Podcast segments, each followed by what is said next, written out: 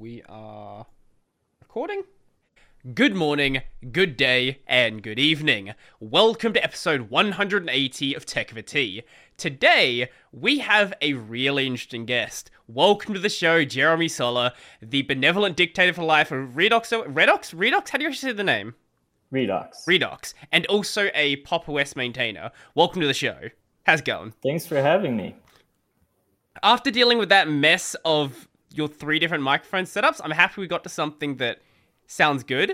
Um, I don't know what was happening with one of those where it just sounded absolutely horrible. Oh, I have more microphones if you want. yeah, I have more microphones as well, but this is the one that I'm going to use. Too many. Yeah, yeah, yeah. yeah. Like, you know, just you have one that works, just stick with that one. The rest of them, they can just sit wherever they are. Yep. Okay.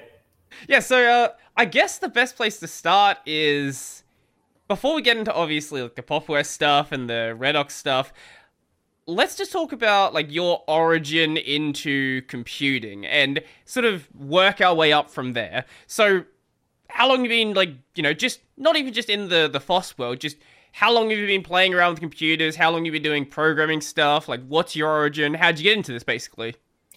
I've been messing with computers for a very long time. Uh, I don't even remember when I started. So, uh, but I do remember the first computer I had. Mm-hmm.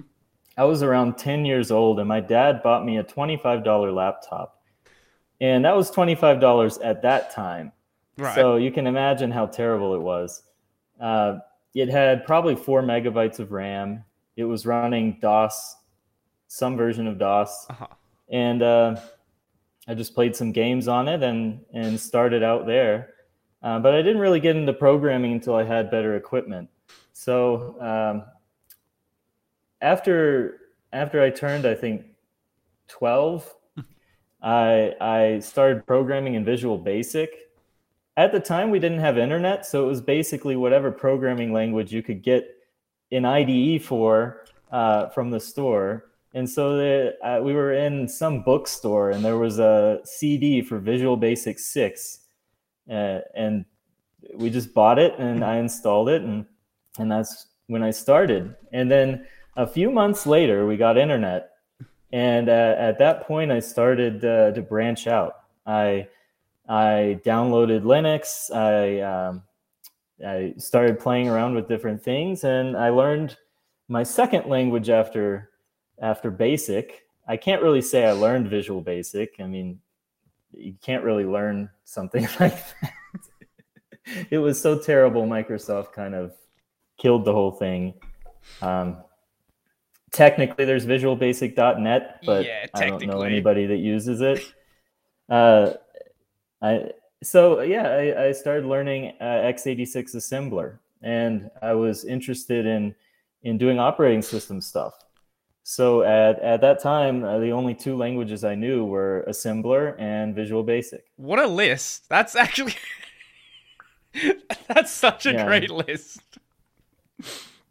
so, how did you get yourself into doing assembler stuff then? It's just it was... Yeah, it was uh there was just finding documentation online, mm-hmm. especially uh and and just trying to learn how to write some DOS programs and then branching out from there I wrote a bootloader and then I was writing a kernel and and this first operating system I attempted uh, had a very creative name. It was Soller OS, which is just my last name, OS. um, and uh, after probably three years or so of messing around with that, I finally published it online. And uh, it's just, I don't know, I was working on it as a hobby while at the same time learning more about Linux and not really programming in any other languages until later. I learned some Java, I learned some some C, but it wasn't really until um, until I started uh, started working that that I got into more languages than that. Mm-hmm. So when you say you were using Linux, what were you using at the time? The first version of Linux I ever used was Turbo Linux 6, which is not something a lot of people will have heard of. But again, we didn't have internet at the time, mm-hmm. and the uh, my dad would would just take me to computer stores and stuff, and whatever they had that was cheap is what we would get. and Red Hat was too expensive, and that was pretty much the only other thing that they sold as a CD in a store. Uh, so at some point, he got his hands on Turbo Linux 6, and I installed that, and uh, it it really sucked in every way, shape, and form. Like uh, I had, I actually rebuilt my first desktop computer, so Oh, I have it sitting right next to me. It's a Pentium 2 with an Asus P2B motherboard. And uh, the motherboard, I think, is from 1997. And uh, so uh, that I actually built a computer around that in like 2000 for 400 bucks total, including the case, everything. So it was already out of date. And TurboLinux 6 was also out of date by a few years. And they managed to barely work together in a in a in a way that might make sense. Mhm. Uh, I had to hack it a lot because I had SCSI drives, and TurboLinux 6 did not really like that very much. so getting the drives to actually work was a pain, and then getting audio to work in any form, shape, or factor was a pain. Um, and then uh, uh, after about a year of that, uh, we got internet. I think it was in 2003 Okay. and it was like yeah that's like the opening of the whole universe. Before then we had internet. I mean i had dial up and i Sure. i came up with some creative ways to to get the dial up provider to give me more minutes and and try to to keep working off of free trials. Hmm um, but uh, yeah we had dial up and and once we finally got actual broadband internet Mhm. back when they called it broadband and it was still only like one megabit per second uh, i managed to download fedora core 4 and Ah. install it um, and yeah and that was the the first real linux install i had Mhm. because without internet it's kind of a dead system uh, but once i had that installed and i could upgrade it and uh, i do remember getting wi-fi to work was a pain but it was still a lot easier than than turbo linux 6 which is a distribution made by a japanese company that no longer exists Mhm. it was not like good in any shape form or factor but it was available Well, you know, available is always better than not available. And considering you'll say, how much do, was Red Hat at that point? Like, if you, i don't know it was a hundred bucks or something that was too much yeah, okay. I think my Especially back then, like the that's that's a lot more. CDs from work, Mhm. so they were free. Oh, Yeah, I had no money. yeah, so- no, that's fair. So you made your way onto Fedora Core, and then I guess the rest is pretty much history. well, I stayed there for a while, Mhm. just going back and forth between GNOME and KDE, and eventually Ubuntu came out, and I, I switched to it, uh, and I was running GNOME 2 Mhm. For for a couple releases, and then switched to KDE, and I really really liked KDE 3. For a very long time, it felt like, although it was probably only like a year and a half, but it felt like a really long time because I was so young. Mhm. Uh, and then KDE 4 came out, and I'm like, what? What is this? I'm gonna switch to GNOME. And then GNOME GNOME 3 came out, and I'm like, oh, what? What is this? And Yep. then Unity came out, and then I switched yep. to Unity, and I stayed there for a little bit, and then finally I warmed up to the to the GNOME design Mhm. and went back to GNOME 3, and I was running Ubuntu GNOME at the time that System 76 hired me Mhm, mhm. and I I floated the idea to Carl, who who is the CEO of of System 76. Hey, we should we should try to do something like the GNOME spin of Ubuntu, uh, but include a later kernel, include include the NVIDIA drivers, include uh, newer Mesa, things like that, so that we don't have to have as many problems shipping hardware. Hmm. And that's where Pop came from. That was Carl's decision to what year was that. that? That was 2018. 2018. So, uh, 2017, and then we released in 2018, 1804.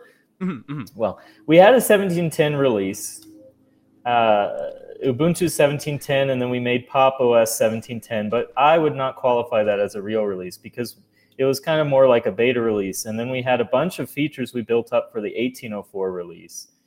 So in 2018, uh, we released it with the recovery partition, with the new installer, with the upgrade feature, So a bunch of things were built in that that now are critical to uh, Pop OS. Mm-hmm.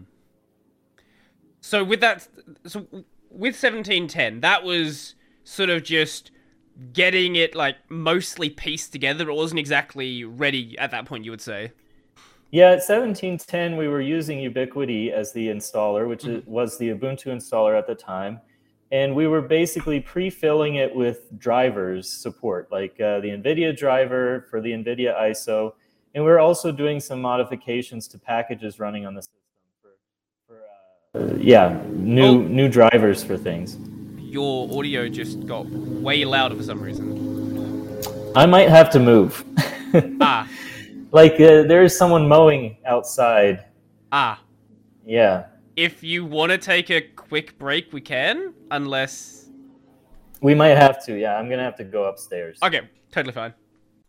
So you're talking about the 17.10 release. You're saying you're getting like driver modifications in with Ubiquity, and yeah, that's that's pretty much where we were just at. Yeah, it, it was a rebuild of the Ubuntu ISO. So we downloaded it, extracted it, uh, replaced some files, Mhm. and then recreated it. And Mhm. it wasn't wasn't really Pop OS yet. It was more like a beta release. And then 1804, we were creating it entirely from scratch. Mhm. So very different process. So why did you want to do Ubuntu with like a slightly newer kernel, newer drivers, and things like that? Like, why why was that the direction you wanted to go? Well, uh, we shipped at the time Ubuntu systems, Mhm.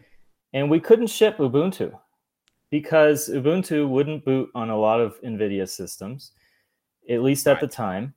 Uh, and Ubuntu would not uh, work with a lot of the newer CPUs we were getting. We would get the hardware uh, within days of it becoming public that the hardware even existed. And then Ubuntu's kernel would not change for the whole release cycle. Mhm. So we would have to, no matter what, inject stuff in. And the way we were doing it before was to install Ubuntu and then install a PPA uh, that contained a driver pack that updated some things like Mesa, the Linux kernel, and and other related things. Mm-hmm. Right, I'd never really considered that from the perspective of a system integrator. Because, you know, most of the time you're going to be able to get Linux running pretty early, but when we're talking about a distro like a Ubuntu, usually like Intel will put out like a big wiki page, be like, this is how, this like this is what you need to do, these the extra packages you need to install. Huh. No, that actually makes a lot of sense then. So that sort of that sort of was the origin of of Pop OS, and then from there, like, did you ever expect Pop OS to sort of grow into what it is today, or sort of was it just intended to be that sort of we're making this to make the system integration a lot easier? It, it started with uh, we want to have something where a user can download the installation media Mhm. And it will boot on all of our computers. Right, right. And that was it. And the answer was we have to update it more regularly. Uh, and Ubuntu does a lot of wonderful things, and they're very good at supporting hardware. But the cycle up the update cycle for their ISOs is is too slow to support new hardware. So if you want to support the new hardware, you get the Ubuntu ISO, you add something like nomodeset to the kernel command line, and then you boot it, and then you update it, and then you install the NVIDIA driver, and then you reboot and you remove nomodeset from the command line, and then finally you have a good working system. Mhm. And this was uh, that's also basically what we have to do with our Ubuntu installs still, but we've streamlined the process because our installer can can install like our PPA along with Ubuntu for all of our Ubuntu installs. And then for, for all of our pop installs, it's all out of the box. Everything works. Mhm. And so this was really a how do we make the the uh, reinstall process so simple that any any uh, system integrator could take Pop OS and install it on their hardware. And that also led to some things like the HP Dev One, where where they could take Pop OS and modify it the way they wanted to, and then every Pop OS ISO installs on that piece of hardware the way that that uh, that that team wanted it to. Mhm, So uh, we've integrated all those things in. Whereas if you have something like Windows, Ubuntu, Fedora, I mean, those are like it's a, a generic image and it may be missing some things for a particular piece of hardware. So uh, Pop! OS was to integrate things that were required for our hardware, but it turns out that our hardware is so heterogeneous that there are so many different pieces to it. Like we have laptops that have AMD CPUs, Intel CPUs. We have laptops with NVIDIA GPUs. We sell desktops with AMD, Intel, and NVIDIA CPUs and GPUs. It's a very wide spectrum. And mm-hmm. on the desktop side, we have different motherboard manufacturers we work with. And so, with this wide spectrum of hardware, and us coming in and saying we're making a distribution that works on brand new hardware, that seemed to bring in a lot of people who who are interested in in uh, buying new hardware, mm-hmm, mm-hmm. and even if they weren't buying it from us. So um, that that's a, a market that especially is is uh, tended towards gamers where they're upgrading their hardware and they need to know if I if I buy a, a new NVIDIA GPU, is it going to work? Or am I going to buy it, put it in, the system doesn't even boot. I have to take it out and wait wait a few months for mm-hmm. for something to be released. We're selling that as soon as we can, so Pop! OS has to support it. Mm-hmm, mm-hmm, mm-hmm. Right, like the way I would recommend uh, like upgrading systems for a normal person is just don't buy the new stuff. Just don't do that. Obviously, like right. you guys are selling it, but like if you're upgrading your own system, I always wait like I, my current card's a generation behind because I just don't want to deal with those early adoption issues. Even though Arch is gonna have those fixes pretty quickly, there's gonna be issues along the way. The the drivers might be a bit buggy, and I just personally don't want to deal with that. But yeah. if you're gonna be selling hardware, like you need to make sure that process is gonna be as smooth as possible, especially for those those people who are, who do want to buy like the latest system that is available. Yeah, it's it's important that somebody does it. Yeah. I, I think if you're going to go out and buy an old laptop and and put any distribution on it, it will work just fine. Mm-hmm. And the the release cycles of other distributions are tended towards the stability of new of of older hardware, and that I think it's great that that users have both options. Mm-hmm. And that's uh so if you go out and buy a, a brand new piece of hardware, you know there's a distribution that's that's tending towards that. And if you don't, you have more options of different distributions that are not trying to do that. Mm-hmm. And um, there's a lot of flexibility if you're not trying to do that. You don't have to go with the latest Linux kernel. Mm-hmm. And there are regressions in the Linux kernel that happen all the time. So sometimes we've had to make calls where we're like, well, this this new kernel is absolutely required for the new for the new uh, AMD GPU what do we do if it has a regression on an older GPU? And then we have to make a decision. Mm-hmm. Uh, and I'm hoping that the fact that someone is actually in this space makes that less of a likely occurrence. Uh, the fact that someone is tracking every new kernel release, and we do track every kernel release, even if we don't release every mm-hmm. new kernel release uh, we don't release the ones that don't pass testing. Right, right, right. And so the, the that means there are eyeballs on how is Linux working on brand new hardware. Mm-hmm. And we submit bug reports upstream as necessary, and we submit fixes. And we have regularly interacted with hardware companies as well to tell them when things are broken. So it's uh, it's been a beneficial space for someone to be in, and um, I, am happy that we were able to create a distribution with this model of of trying to support uh, the new hardware. So what you're saying is, even if it's not directly uh, released in uh, Pop! OS, we can thank System 76 for making sure hardware works. In some way, I mean, uh, mostly you can thank and you can curse the hardware vendors themselves. Mm-hmm, mm-hmm when NVIDIA an NVIDIA GPU has a problem, it's an NVIDIA problem, and uh, not a Linux problem, not a Pop! OS or Ubuntu problem, or or anything like that.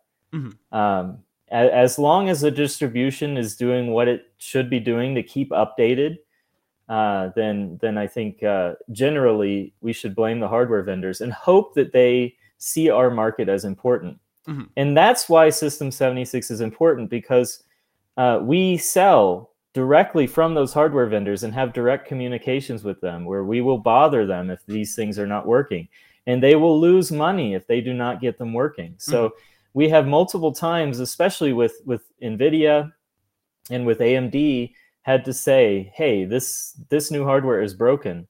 I have to give Intel props; they seem like they actually test their stuff uh, regularly. But we've also had issues where we've had to say, like, "Hey, Raptor Lake CPUs aren't aren't operating correctly on the new kernel. Mm-hmm. Uh, will you check it out?" And that uh, that has led to updates that that go through the entire ecosystem. So um, without somebody trying to actually sell hardware running Linux, um, there's no interest from Intel, AMD, NVIDIA on on making sure it runs. Mm-hmm. Wait, what am I hearing now? Oh, it's the mower again. It's on this side of the house now. it's a lot quieter though, so. I was in the basement before, and the fence is right there, and then they right, were on right. the other side. So okay. now I'm on the top floor. So well, let's hope they don't have that much grass though. they they got to be finished soon. All right. Surely. I think they'll be done in a couple seconds. Okay. Okay. Um, okay. So with uh, with PopOS, so PopOS is a downstream of Ubuntu. At mm-hmm. what point did the Pop Shell come along? Pop Shell we created for 2004. And the purpose of that was uh, a lot of us had not been using GNOME for a while at that point. Mm-hmm. I had switched to i3. I know some nice. other people had switched to different tiling window managers. And and the question was, well, if our engineers aren't using what we're what we're shipping as the default, mm-hmm. what can we do to make it interesting? and uh, the answer ended up being tiling for for at least for our engineering team mm-hmm, mm-hmm. and it was very important that the tiling would be automatic uh, that um, i've seen some other designs where you create windows and you choose where they go kind of like the windows 11 design uh, the windows 11 now basically the only feature they introduced mm. beyond mm-hmm. what windows 10 had which they could have just introduced to windows 10 so i don't really know what the point was. But anyways, uh, the only the only company I feel News comfortable articles. to flame regularly is is Microsoft. Mm-hmm. Um, everyone else is okay, but uh, yeah, they they released Windows 10 and everyone had to pay for it and update, and you don't get to use hybrid CPUs like Alder Lake properly because of somehow the new scheduler or something wouldn't go back to Windows 10. I have no idea how that stuff works. Like, why couldn't they just release an update to Windows 10 that makes the new scheduler work? But anyway, they have a little selection utility to select where windows go. Mm-hmm. And that's what I would call manual tiling. You select a window and you choose how to tile all the windows together. Right, right. Uh, automatic tiling in Pop OS is what I would is a little different. You create a window, it positions it mm-hmm. automatically. Mm-hmm and uh, it positions it based on what window you have focused right now. And it, it uh, tries to preserve a, a aspect ratio. So if you create a new window and you have a very wide window that you have focused then it will split in half vertically.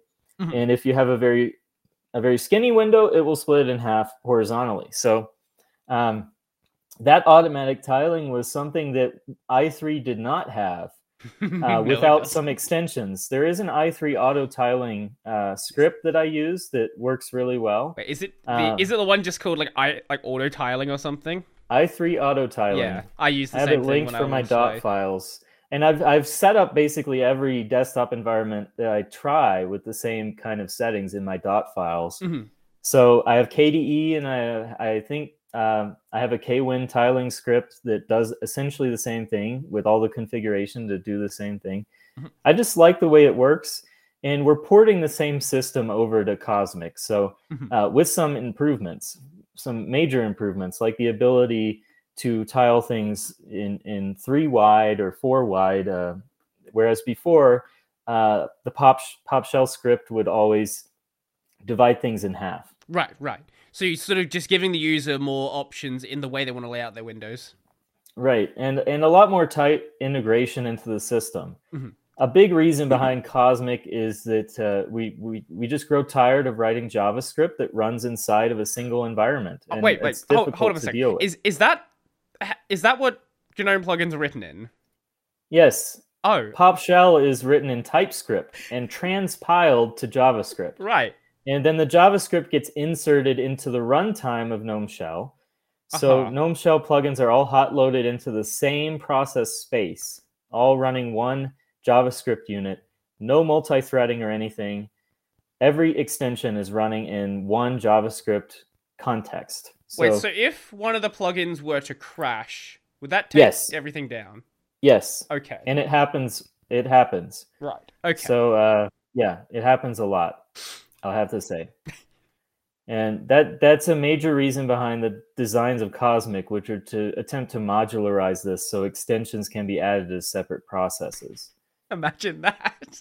Yeah, which is, I mean, it's something that's been going away because even KDE is doing a similar thing Mhm. where they're injecting scripts directly into the same process, and and often it's the same process that's the compositor, either the Wayland compositor or the X11 server. Uh-huh. So it goes down, everything goes away. So you you download your your uh, make my desktop pretty s- script or extension, Mhm. install it, and it crashes. Everything disappears, and every process dies, and you have to restart the compositor. It's it's a I don't want to flame them because I understand the the reason behind it and and uh, the rationale behind it. It is a simple mechanism to understand. It is relatively easy to write extensions, Mhm. but because there's no separation between extensions, it's also relatively easy for extensions to have bugs that can affect the rest of the shell. Mhm. And so there there are there are pros and cons to this design. And a more modular system is more difficult to write each individual extension and more difficult to design an API that they interact through. But we will have each extension running its own process space. Mhm. So if it crashes, it's not going to bring down the whole shell. It can be restarted. None of the windows go away. hmm That's a much, yeah, no, that that's a yeah, that's a much more sensible design. Like if, if I, because like okay, a lot of the plugins are going to be made by some, you know, it's going to be made by what like one guy probably, and it's going to probably not have a test suite. It's probably going to be like you know written well enough that it doesn't crash most of the time On one version of GNOME Shell. on one right? version of No Yeah. Shell. And Yeah, then once they update, the way that they update, of course, is to change the JavaScript inside GNOME Shell itself because the majority of GNOME Shell is inside that JavaScript context. right. So they are making modifications to the what- to the internals of GNOME Shell's JavaScript context. Uh-huh. The things that run inside that context have to adapt to the new context, to the to the new code. Because if you want to, for example, put an indicator in the top panel in GNOME Shell, Mhm. the only way to do that is to modify the JavaScript object that is the panel. Mhm, mhm. And if they change the way the panel is is named or any element of it changes, you may have to rewrite that extension. Mhm. And so there are some very creative ways that we have had to adapt to new new GNOME Shell updates because they don't change the internals based on the way extensions work. Mhm. They change the internals based on what their goals are, and then the extensions have to adapt. Right. And that model has has uh, eaten up like it became to it came to the point where porting all of our extensions took up the majority of the six month release cycle. Right. And then, well, porting them and then, you know, testing them as well, making sure they're actually stable. Yeah, exactly. Right. So, where did, at what point did Cosmic become an idea? Because the name Cosmic, I know you guys have been using since before the, like, the new Rust Cosmic thing. So, when did you guys start referring to the Pop OS thing as Cosmic? Well, when GNOME 40 came around, we Mhm. wanted to preserve some elements of GNOME 3.38, uh, particularly the ability to have vertical workspaces. And uh, this this created a design uh, that we needed to name, and that name was Cosmic. Mhm. And over time, that design has eaten up a lot more things and led to the development of a new desktop environment. But for the very first release, uh, it was just to to change a few of the elements of GNOME Shell to more more to better mimic what we wanted to do. Now we've expanded, so we'll have both horizontal and vertical workspaces selectable per monitor, Mhm. uh, and then we will have um, a lot of other configure configuration options. But the uh, the primary change in GNOME 40 that led to to the creation of the Cosmic GNOME Shell extension uh, to try and preserve the 3.38 design was the switch of the workspaces and the the view too, where um, it zooms out all of the workspaces at the same time. So uh, yeah, it, it was uh, mainly our our start at uh, creating a desktop environment through any means possible. And Mm, mm. Cosmic was the name given to that. And the first version of it was just to continue down this path of trying to modify GNOME Shell to do what we wanted to do. Right. And then Libadwaita came out, or at least information about it came out. And I'm not going to talk about it because uh, it's been talked to death. But the issue simply was we did not want to adapt to um, to their concepts about theming, Right. and they did not want to adapt to ours. And this led to the natural conclusion that they should be free to go and do what they want to do, and we should be free to go and do what we want to do. And that involved us choosing a different toolkit. Uh, and at that point, we started investigating, and we've been deep into Rust for all of our other projects. Uh, every new piece we add to Pop OS, if possible, is usually written in Rust. So we had an installer backend called distinst that was written for 1804. It was written in Rust. We have an upgrade daemon, pop upgrade. It was written in Rust. Uh, we have some some uh, other elements of the system written in Rust. So we wanted to see, okay, what can we do with Rust Mhm. uh, in the UI space? And this led us to evaluate a ton of different toolkits. And at the time, we settled on Iced. We settled on particularly making a a layer on top of Iced that would come with uh, some some simplifications uh, for creating Cosmic applications. So we Mhm. have a libcosmic that integrates directly with Iced and is completely optional, Mhm. but it provides uh, automatic loading of, of the themes that a user can create, which are quite extensive and customizable, Mhm. uh, as well as uh, integrated UX ideas. So we have widgets there that are created by our UX team that are then placed into libcosmic. And then we use that to create the elements of Cosmic. And again, all those elements are separated into modular pieces. So you have Cosmic Comp that actually is the compositor, the Wayland compositor. And uh, the only piece we, we haven't really figured out how to modularize yet is tiling. Mhm. And this is another thing that I've told to everyone who's who's asked, like, can you collaborate on tiling? And the answer is it really should live inside the compositor. We found so many problems with Pop Shell that would be solved if we could just modify Mutter. Um, but modifying Mutter was not on the table. So, What do you uh, mean w- with collaborate with tiling? What we not sure what you're getting at with that. Yeah, we've been told, well, why don't you just work on GNOME to bring in this idea Right, into okay. GNOME Shell? And there's a lot of different ideas floating around, and technically, there's no technical reason it couldn't be done. Mhm. Um, but from a a uh, pragmatic perspective, to to integrate everything in to a a already existing compositor and have all the people who use it be happy with that is much more difficult Mm-hmm. and so I'm I'm glad that they're going off and going to try to integrate tiling in. I don't know what that will look like. It probably won't look like Pop Shell, but Mhm. it may be a good base. I don't There's know. still a uh, lot of reasons why we need to go down our own route. I don't know if you'd seen anything of the talk that was happening. Um, the No. Okay, okay, so it's not tiling exactly in the same way that you'd want it f- to be for for Pop OS. So like Tobias talked about like the idea of just do just doing like making Windows be tiles, like that's not ex- exactly what they're going for. They s- sort of acknowledge that Right. some applications don't play nicely with having their aspect ratio changed, and it's more like sort of I guess it's it's sort of putting a grid of windows to get, uh, together, but not necessarily making use of the entire desktop. If that makes any sense, uh, I'll send you the, the, talk afterwards if you want to have a look. Um, okay. But I don't.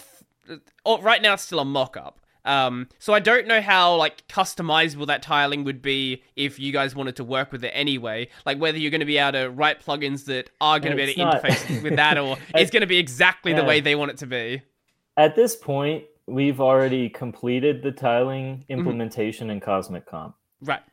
Yeah, and it's Rust, and it's great, and it's fresh, and it's modular modularized, and we don't ever want to go back. Mhm. it's just how it is. Um, and I I tried, and they took my attempts at trying as an offense, and now I don't want to talk about it anymore. About uh, GNOME, and I, I've had a wonderful history with using using GNOME, but uh, I, I'd like to alternate GNOME and GNOME because I'm still not sure which one to say. Uh, Please do. but it's going that history is a at lot. an end. I'm I'm now uh, a cosmic man. So Hmm. Yeah, there's cosmic comp. The compositor is at the center of the whole thing, and Mm-hmm. the modular design means that the panel is a different process, Mhm. not just the panel, but every applet inside of the panel is created by a different process. So even uh, the like the network applet, if it crashes for some reason, which it probably won't because it's written in Rust, but I mean, I don't, I don't want to say Rust is a, a silver bullet for every single problem. Uh, it kind of is, but it's as Definitely close to one as we can produce. Uh, but uh, yeah, if it crashes, which Mhm. it could, uh, it won't bring down the whole panel. Right. The panel will just reinstantiate it. Mhm. And if the panel crashes for whatever reason, then the panel will be reinstantiated. It will be re- respawned by Cosmic Session, which is a session handler. Mhm. And basically, it says, well, I need to run Cosmic Comp and I need to run Cosmic Panel. And if either of them crash, I'm going to restart them. Mm, mm, mm. Now, if Cosmic Session crashes, then my belief that your computer has not been compromised is very low. I believe it has been compromised. Like it's a very simple uh, program. It only spawns two things, and if either of them crash, it respawns them. Mhm. Uh, that design is so that we have a single. Uh, we do have a single point of failure, cosmic session, but Mhm. something has to be a single point of failure. Sure. And so we make that thing be as minimal as possible.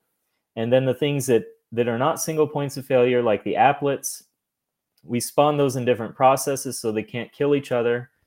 And uh, if one of them does die, we can recreate it. And Uh, sorry, Yeah. I was going to ask you at this stage, how big do you reckon Cosmic Session is? Cosmic Session, in terms of in terms of what lines Like, of code, yeah, or we'll go with lines of code. That's the easiest thing to go with. I mean, it would probably be. There is one thing that's in there that's a little uh, strange, which Mm. is that notifications, because notifications in in the free desktop specification have to be handled by a dbus uh, server, and there has to be only one of them. The uh, basically a socket is created by Cosmic Session and then handed off to Cosmic Panel right. and also to uh, a, a separate server, the Cosmic Notifications server. So it's probably about 200 lines of code, and the majority of that is for creating that socket and sharing it. And then the socket on the Cosmic Notifications side, uh, that server creates the dbus uh, interface, which has to there has to be only one of them. But then the panel can communicate over the socket so there can be multiple consumers of the notification data. Right. So it's multiplexing the notification data. So it Mhm. comes in through dbus and then it goes out to each panel instance of the notification widget uh, or, or applet. Mhm. So that way each applet can can read the notifications. And by having permissions defined, we can prevent any other applets from reading notifi- notifications. So each applet can be sandboxed. And this concept is primarily important because we want to have uh, third party applets be available. So it, they're going to be sandboxed such that they have permissions like it can read the screen or, or it can it can communicate with audio devices uh, like changing the volume or it can read notifications Mhm. things like that Mhm, mhm. Okay, that makes sense. Um, well, there's a couple of things I, I want to unpack throughout that. I was going to ask, but you pretty much answered it anyway. Uh, I'm sure people have asked you why make your whole own separate thing and not just fork off of off, off of GNOME, but I think that's pretty been made pretty clear throughout some of the stuff you've said. But I do want to go back to the whole using Rust. Like, why was it Rust that that it, the lang- uh, why is Rust the language that you guys were drawn to? What is the value in this language? And you know, just go with that, I guess. Yeah, sure. Well, if we're starting uh, from scratch for for any project, mm-hmm. uh, we don't really have anything to bind us to any other programming language.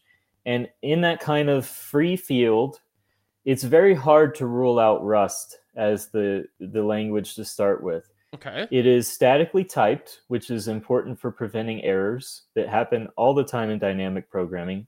We love it's the reason why duck type is great, yeah, isn't it? it's it's the reason why Pop Shell is using TypeScript so that we can add a layer of static typing on top of a dynamic language. Mm-hmm. Because it just means if you pass the wrong object, the compiler complains. You don't have the whole system crash, you know, three three weeks after the user boots into a session because something was wrong yeah. in one specific tiny little use case uh, because of a mistake, which happens all the time in Python and JavaScript, where oops, at that one point in that one you know, rare case, I passed something in value error, you know, where did that come from? Let me just wrap the whole thing in try catch and mm-hmm. and hopefully everything's fine. Uh, right? Try catch solves everything. Try catch the whole entire yep, yep, piece of code. Main function. We just nest catch. the try catches down like yeah, exactly. Every function has a try catch. It's yep. uh yep. so yeah, well that's it's easy to write dynamic program uh, dynamically typed programs because you don't have to worry about the types matching mm-hmm. but when type matching is required you run into cases where in javascript mm-hmm. you have things interpret themselves as true or false in a completely unpredictable way you would think and you have to like learn the entire ethos of the creator of javascript to figure out why square brackets are true and and curly brackets are false and it's like uh I don't want to make fun of JavaScript, but I th- I feel like out of all the programming languages I could make fun of, uh, that's probably the main no, one. Just my... because so many things in it don't make any sense to me. so yeah, static typing was important, and then you then you have to rule out well, why not do it in C? Why not do it in C plus mm-hmm, mm-hmm. And so another thing about Rust is it, it's not really just like about memory safety. Memory safety comes out of the borrow checking system. Mm-hmm. And the mm-hmm. borrow checking system is kind of an extension of static typing, where now the typing system is also evaluating have you mutably aliased uh, an object when you shouldn't have? Mm-hmm. And uh, this extension, this this borrow checker, uh, r- just rules out a ton of other bugs. And another thing is the non existence of null. Null doesn't exist in Rust oh, okay. uh, at all. You have to use the option type, which is a, a strong type. It either has an, a variant sum or a variant none. You can also use a result type, which has a variant okay and a variant error. Mm-hmm. And and you have to match the variant. You have to handle both cases. You can't just have a function that takes a pointer and the pointer could be null or could not, and then the programmer could forget to check for null. Every oh. function that takes a, a, a pointer to something is usually done through a borrow. And the borrow is statically checked by the compiler to always be a valid pointer. And if you don't want it to be a valid pointer, you wrap, wrap it in an option type, which then the programmer has to actually unwrap that option type they have to handle both cases. In C and C++, often the mechanism by which you pass errors back is to return negative one. Well, what if negative one needs to be a real thing? How does the user of the function know by just looking at the function if the error type is zero, negative one, 100? They don't know. They just know it returns int. What does int mean? Mm-hmm. And, and in C++, pointers are, are used all over the place, and it's very easy to, to pass in pointers when they're already being used. For example, iterating over an array while you're removing elements from the array. In Rust, you are not allowed to do this unless you do it the correct way. Mhm. In C++, it is very easy to get seg faults because you've removed an element at the same time that you're iterating an array. Yep, yep. So these are all all things that a stronger type system prevents. So I'm I'm I'm very into types and I would have gotten into Haskell if I had a PhD in applied mathematics, but I don't. So I'm not into Haskell.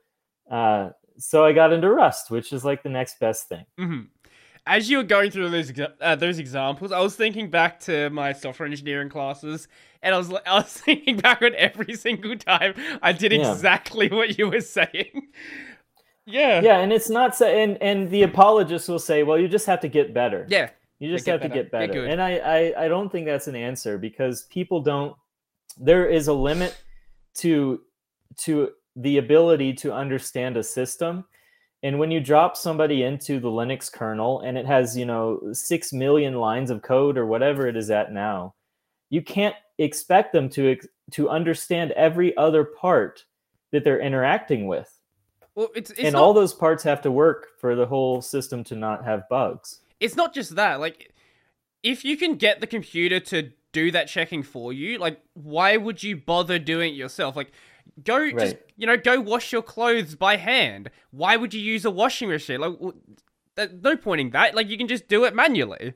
Oh, well, washing machines, don't you know that they have the 5G signals that communicate with your COVID implant and blah, blah, blah? Look, there are some really No, crazy like people out there. you were joking about the 5G thing, but I guarantee there are actually washing machines that are like There have to be washing machines with 5G. Yeah, there are so many smart. Why does anybody need a smart washing machine? I I, don't don't know, know. but they're they are there. They exist. A smart refrigerator. Yep. Why? So it. it can fail. So it can just so it can play Doom. there's a software bug and then all your food rots because the software bug turned off the refrigerant. It's the same reason why cars may have a ton of of things going through the entertainment system, hmm but usually they try to segment out a few of the critical things like do the brakes work through the entertainment system? I don't think so. I don't think so. Maybe on a Tesla. I was gonna say maybe on a Tesla. but probably not on most cars. uh, we got a little sidetracked there. Uh, we're talking about Rust. Um, right on the topic of Rust. So you guys are going with the Iced toolkit. I don't know anything about Rust GUI toolkits, but what were the other options at the time you guys were considering? it is a very nascent field and there is a lot of interest in in uh, creating things that actually work and when i got into it there was absolutely no text rendering being done in rust it was all it was all wrapping other libraries at best and at worst it was basically rendering text without any handling of complex uh, text items like shaping uh, or like anti-aliasing or things like that. And so Iced was doing it that way, hmm but so was everyone else. Uh, accessibility is something that we're still working on building into libcosmic. So it's it was really hard to come in and evaluate any of these because so many things would have to be done in house for it to be finished. Uh, the first evaluation was do we want to use a pre-existing toolkit not written in Rust, like GTK, Qt? Do we want to use one of those? And um, we eventually decided not to, and it was a very tough decision. On the GTK front, it was primarily due to the attitudes of the GTK developers towards how we were doing theming on Pop OS. hmm And although technically it's probably still possible to theme libadwaita and to theme GTK4, Mhm. they have made it tougher on purpose, and that does not give us confidence in the future Mhm. of, of the platform.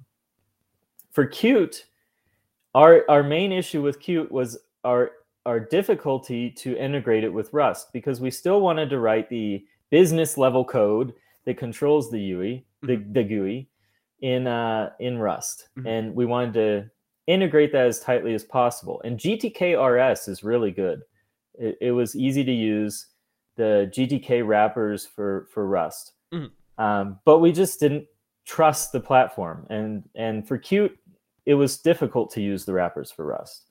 So that led us to the thing. Well, if if we'd have to work on either of these either way, either we'd have to trust, we'd have to bring ourselves to trust GTK to to continue working for us. Mhm. And our use case is definitely strange because we will be loading custom custom theming into the application based on the the uh, the user's config files, Mhm. and that was that was something that we weren't sure was going to last in GTK. Uh, and then um, yeah, on the Qt side, we we would have to do work to improve their bindings for Rust.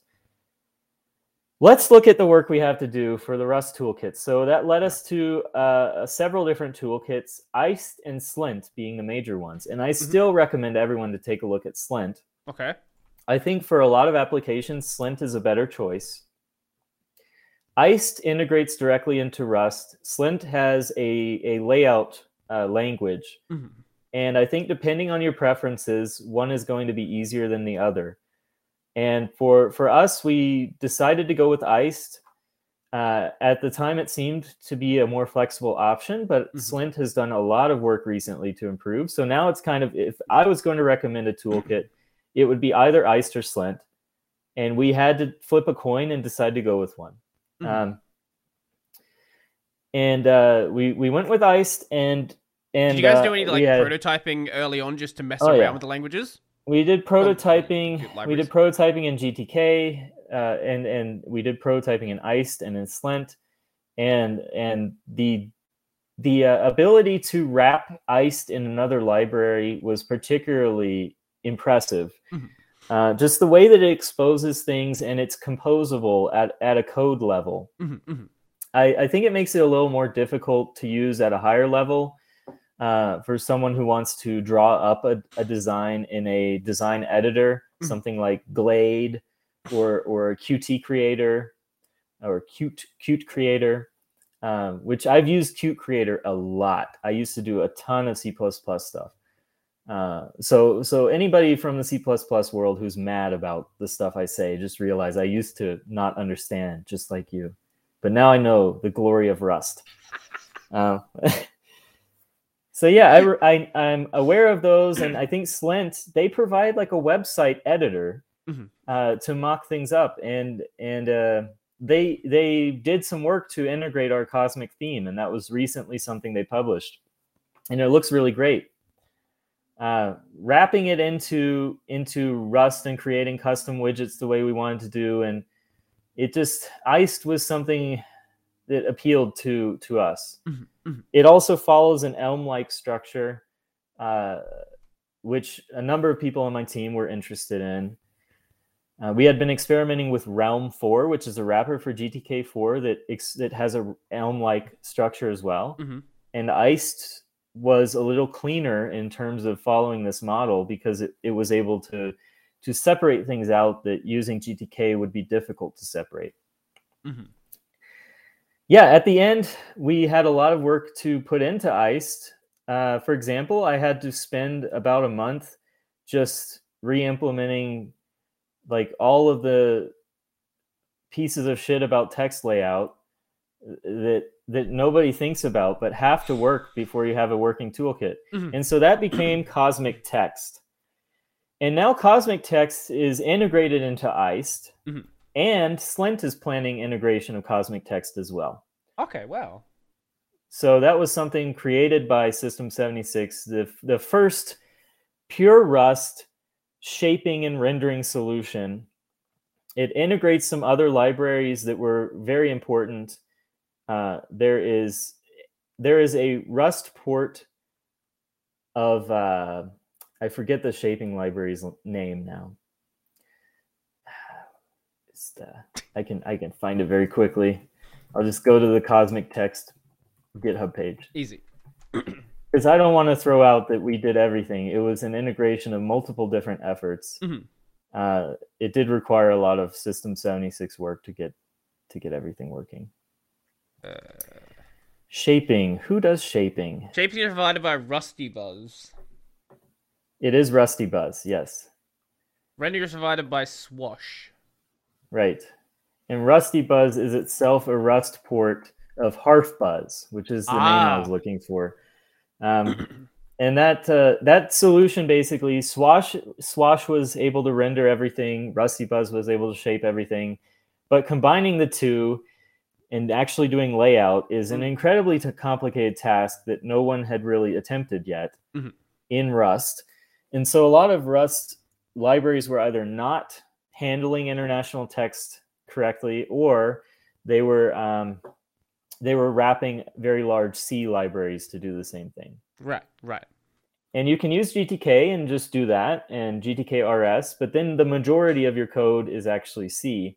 And you're using Pango and Cairo and Harfbuzz and FreeType and those C libraries to to uh, handle shaping and layout. Mhm, mhm. Um, and, and font fallback is another thing that people usually don't think about, but is something completely in, in, integrated into Cosmic Text and not from an external library. So you have to scan the system for all fonts, and you have to have a list of fonts that are preferred for each like uh, script. Right. Like if you have Hindu script, you need to have a set of fonts for every operating system that are preferred, and you need to find which font has the right character. And you need to do this for every single character. So it ends up adding up quite a lot and being a very difficult performance problem. So caching the results of that and ensuring that that every single group of characters that could be ligatured together got the right font uh, is a lot of the parts of cosmic text Mhm. and yeah so in the end we were able to add international text handling to iced slint is going to going to have it as well using cosmic text accessibility is something we're working on and those are things we had to take on because we wanted to do a rust toolkit it was a very nascent field as i said still is in many ways So whilst your goal is improving iced for like the the use of cosmic, it is having a a wider effect on the general Rust GUI space. Yeah, Cosmic Text is is now being evaluated by a ton of different toolkits if it's not already being used by them. So not just Iced and Slint, but also Bevy, the game engine, is looking at integrating Cosmic Text. I think eGUI, if I remember correctly.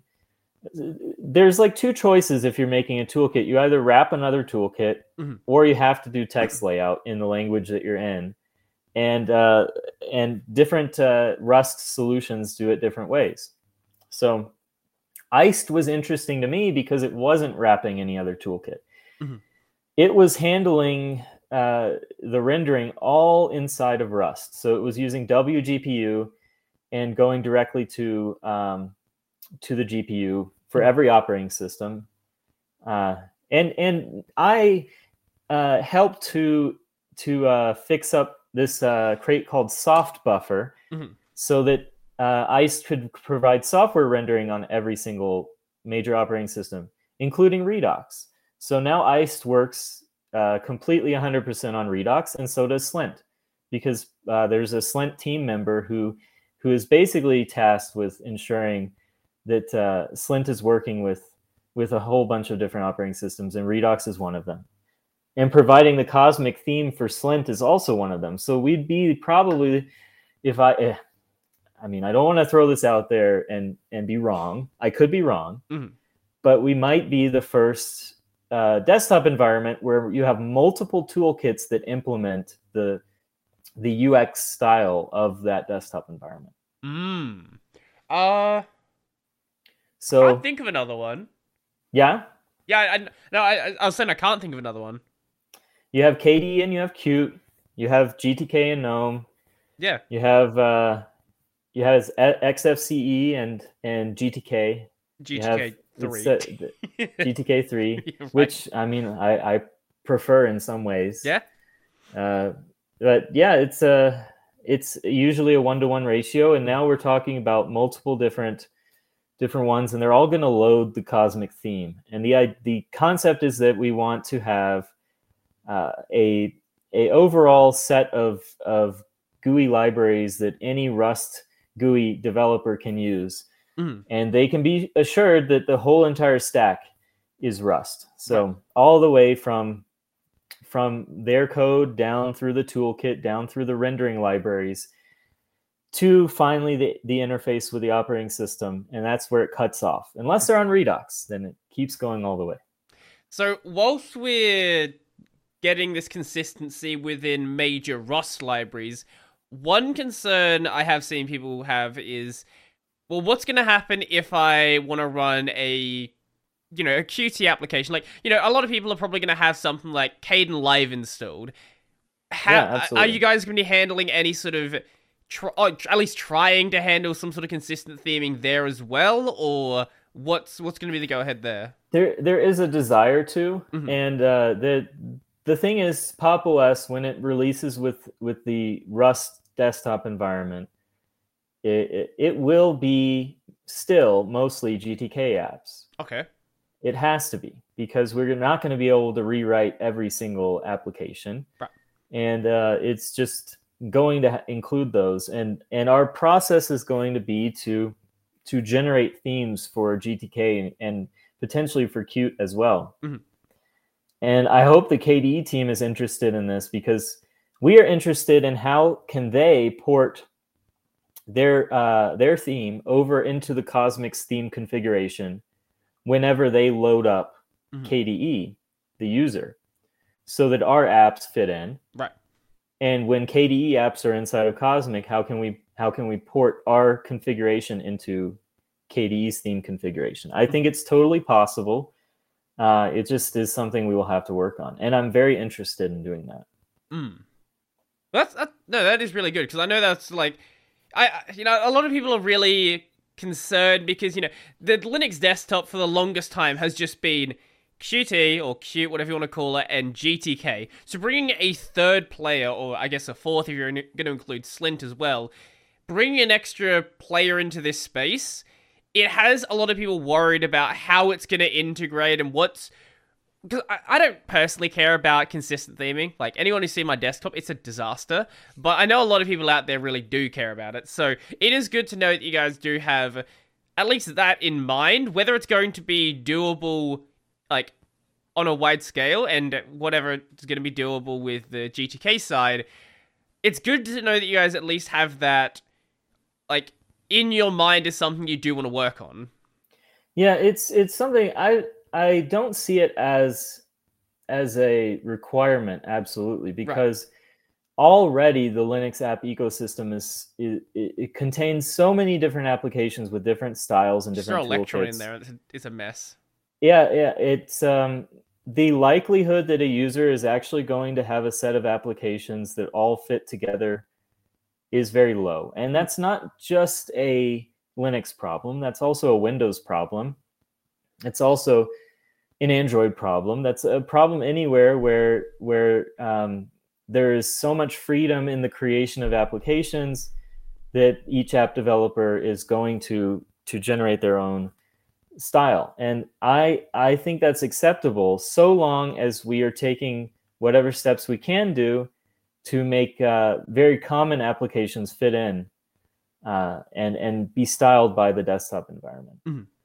Mm-hmm. So I would hope that the, the a set of similar applications, file manager, terminal, would would live in a, in any desktop environment and would fit in there. Mm-hmm. Um, I am skeptical that it will actually be possible to the level that these users seem to want it to be.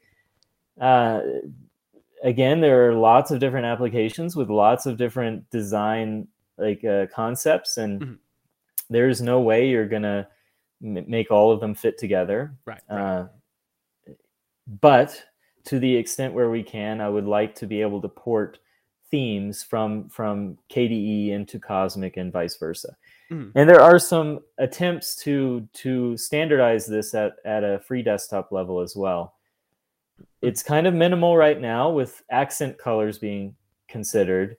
Um, we can probably go a little further than that with Qt and and cosmic integration um because the accent color proposal really just makes the colors of the application match mm. it doesn't particularly make the sizes shapes of things match and and just the accent color mm. Uh, so there there is still a lot that would be not matching across toolkits. Right, right. I don't think adding more players really changes the landscape that much. It's not really fair to say there's only GTK and Qt. There are so many applications that are using custom toolkits or or using different toolkits that I I think it's I, and, I, and a lot I of them are I meant there is pre-installed. like the, the major desktops. Uh, that's what they're using. Sure. Yeah, and so I, I feel like it's the default set of apps that should be most concerning, and then that uh, usually those are bundled with the desktop environment. The if you install Kdenlive, you don't really want the interface to change such that it looks like an, a GNOME application, Mhm. uh, because a GNOME application that does video editing will look very different. It will have vi- different UX design decisions That's fair. um, but matching at, at the very least matching dark and light mode Mhm. is a guaranteed thing matching accent colors is very close to being something that's standardized Mhm. going beyond that is something that has to be done on a per toolkit level like from this toolkit to that toolkit what do we want to synchronize Right. do we want Cosmic to output a KDE theme file for every KDE application that runs inside of Cosmic? I'm not sure. Mhm. Uh, I think it's something we should try, but if it ends up being bad, I would I would easily go back on that uh, if it ends up not looking right or not working right Mhm. or being being too much of a hassle. right? No, that, that's. I think it's a good answer. Um, well, let's let's shift gears a bit. And one thing I did want to, I've got a couple of things people brought up on uh, when I asked on like Mastodon. Uh, someone wanted to know your take on this like recent wave of immutable distros coming out. Like you got Vanilla OS, you have Blend OS, you have Snap's new like, you know, Snap desktop thing. What do you like? Do you do you think this is an interesting direction for Linux desktop to be going? Do you think there's a place for Pop OS here, or Pop OS is gonna? I know you guys had your like immutable core thing that happened early, or the, being discussed like earlier in the year. Um, but yeah, what what what do you sort of think about this? I'm very interested in immutable systems, but I still think that the research on them has not been completed. There are so many pitfalls. There are so many ways that you run into walls, and the only way to really fix it is to build your own image. Mhm. And I feel like uh, as a as a user, you can you can work your way through those only if you're really experienced with Linux Mm-hmm, mm-hmm.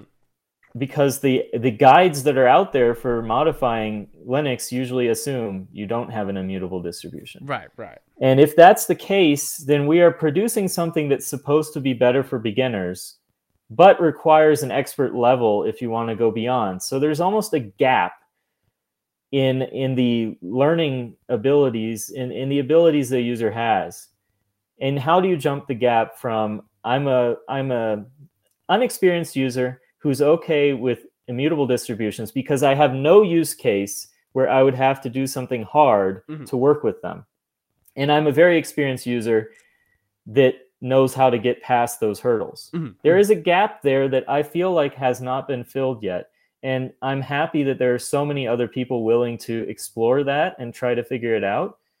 Uh, I I feel like with with most of our customers being business customers and being in in spaces where they customize the OS at a low level, Mhm. uh, there are very few distributions that are immutable that actually meet their needs. NixOS might be the closest thing because it's just so easy to configure changes to NixOS uh, compared to other immutable systems.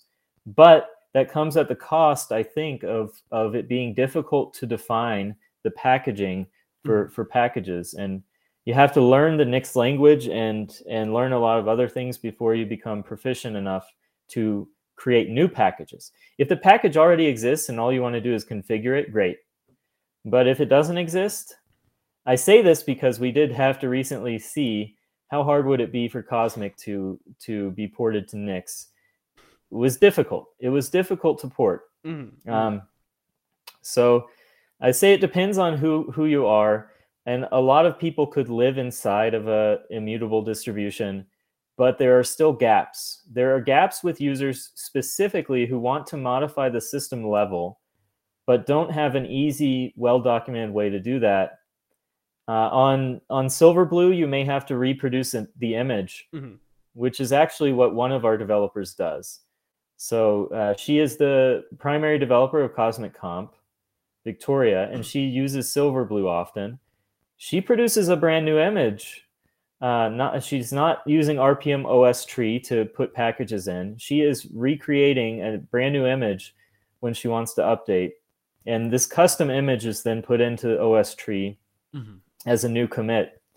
And I feel like that's a very difficult thing to do it works technically, but it's far more difficult than installing Cosmic on a on a mutable system. And so there's a gap there that needs to be bridged. How do we bring moderate level uh, users, users who have enough technical ability that they need to do something, but not expert level where they want to go learn how to package things for an immutable distribution. Mm-hmm.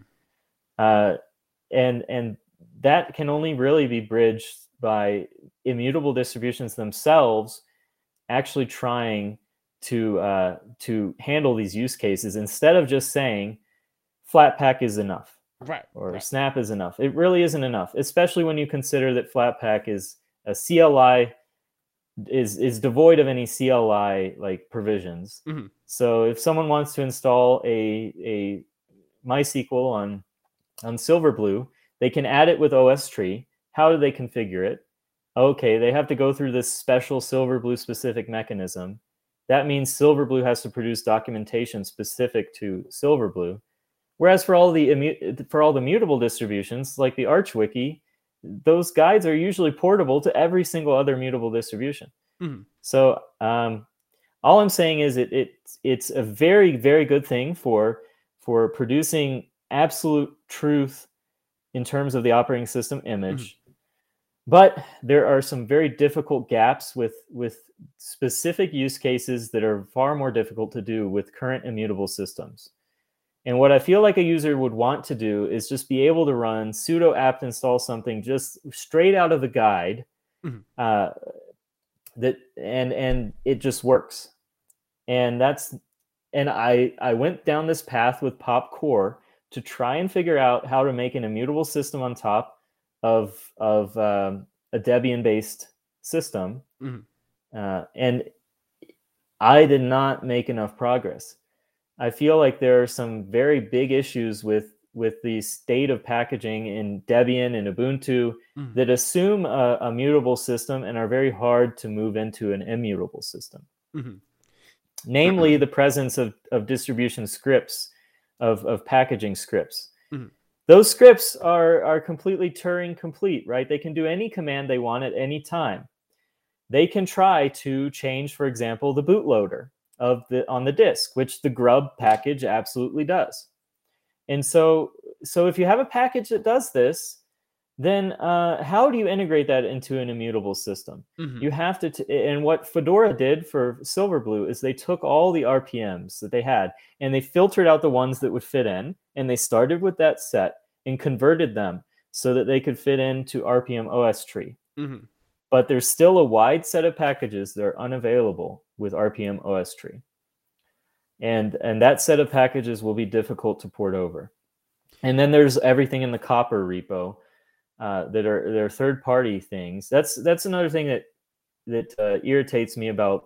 And another reason why I love Ubuntu is and Debian is that so many things are in the main repository. With Fedora, with Arch, you have to use third party repositories, and the AUR is absolutely a third party repository. Yep.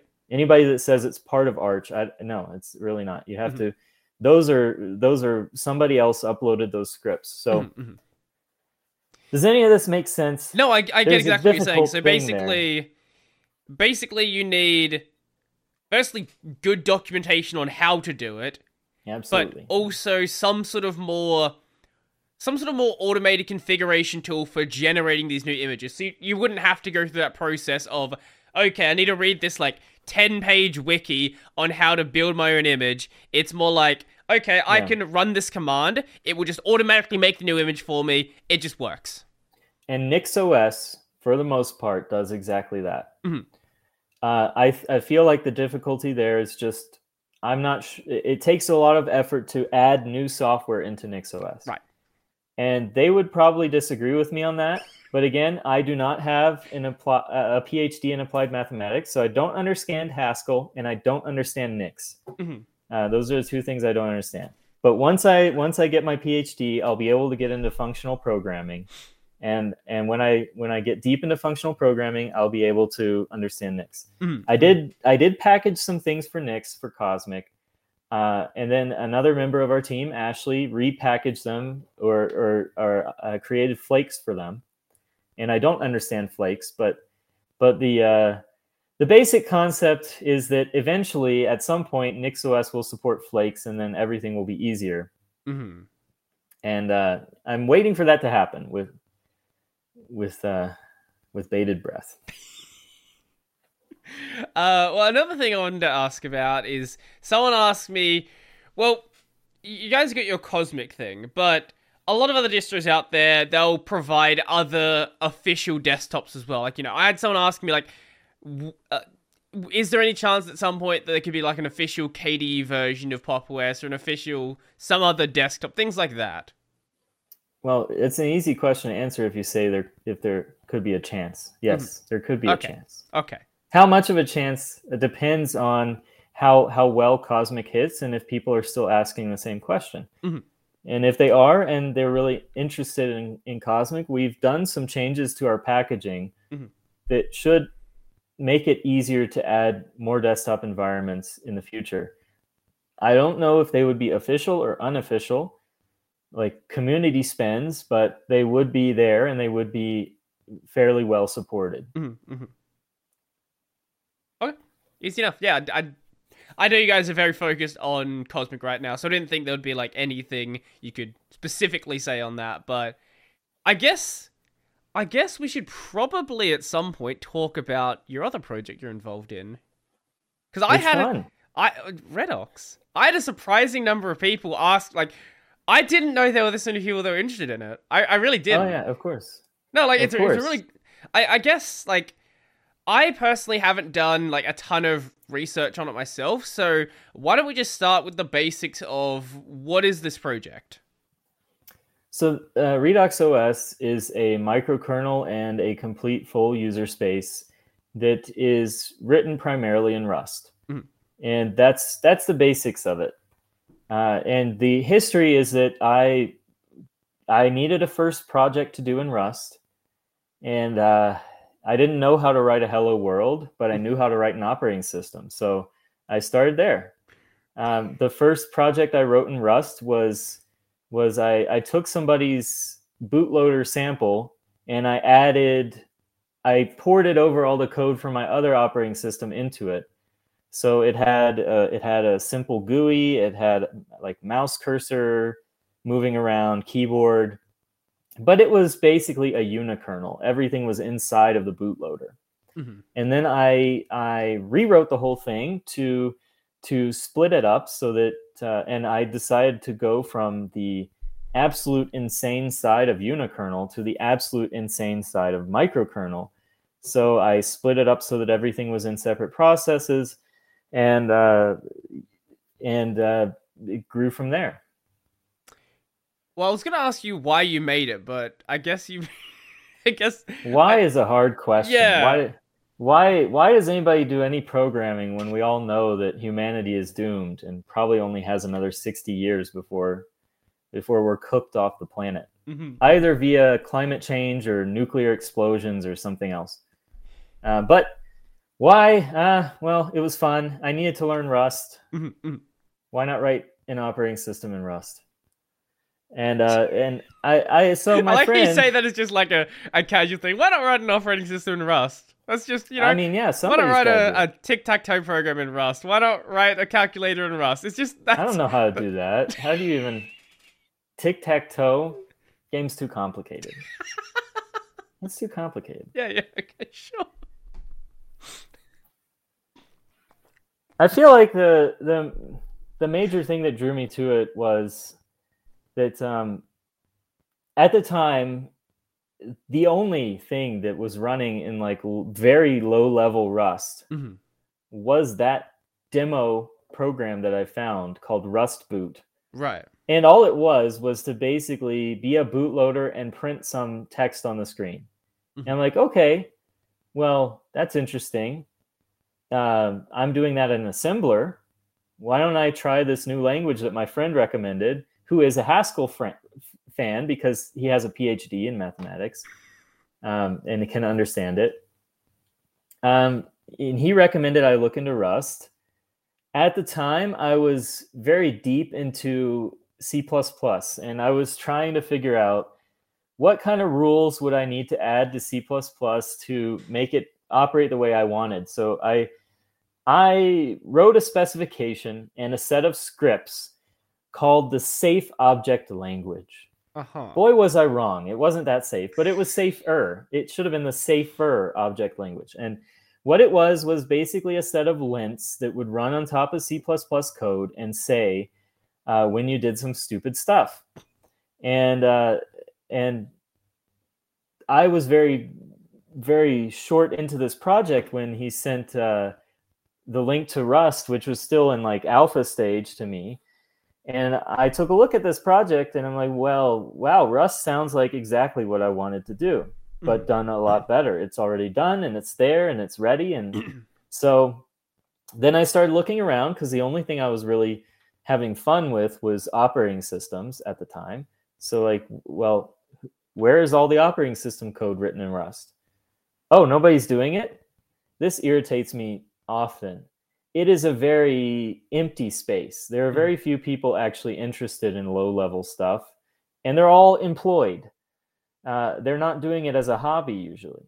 So it's like uh, you can find a lot of stuff in the open source world, but when you start to look for for um, operating system stuff, it is just a handful.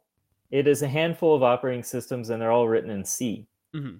Um, so I was like, okay, this this presents an opening. What if I try to use this language that supposedly has all these wonderful properties, and is in it was in my opinion even higher level than C++. Although a lot of people would disagree with me, it felt like it was higher level. Mm-hmm. So I was like, how? Like this is wrong. How can you even use this at such a low level? Uh, it, it, it felt it just felt wrong to me. It felt like I was cheating uh, if I if I were to write all this stuff in Rust uh, and not have to do it in assembler line by line, and every time I add a single instruction, I have to recompile the whole thing and test it because God knows it's it's impossible to make changes to assembler without making mistakes. Mm-hmm. And uh, sure enough, it was easy and and worked well. And I'm like, well, this will scale. I can start to write more things with this. And and uh, yeah, that's that's where it came from. I I just went straight from assembler, Visual Basic, assembler, with some C on the side, but I hated it. Rust, and then that was that was it. I still do a bunch of assembler because you can't really do operating systems without it, but. Mm-hmm. But yeah, doing so much in Rust and and making it a microkernel and it just scaled very easily. I could I could write a driver for for Redox in in half a day. Mm-hmm. So I had a, a network card that was in one of my old laptops. And this is another thing I love doing with Redox is seeing how old I can get stuff to work. Uh, and it had I had a driver for the RTL 8169, but it had an RTL 8139. So I'm like, okay, I'll write a driver for it. I download the data sheet. In about four hours, the driver was done working, working on the real hardware, uh, and that was it uh, it was a new process, new new new modular component running in user space. Uh, no changes to the kernel required.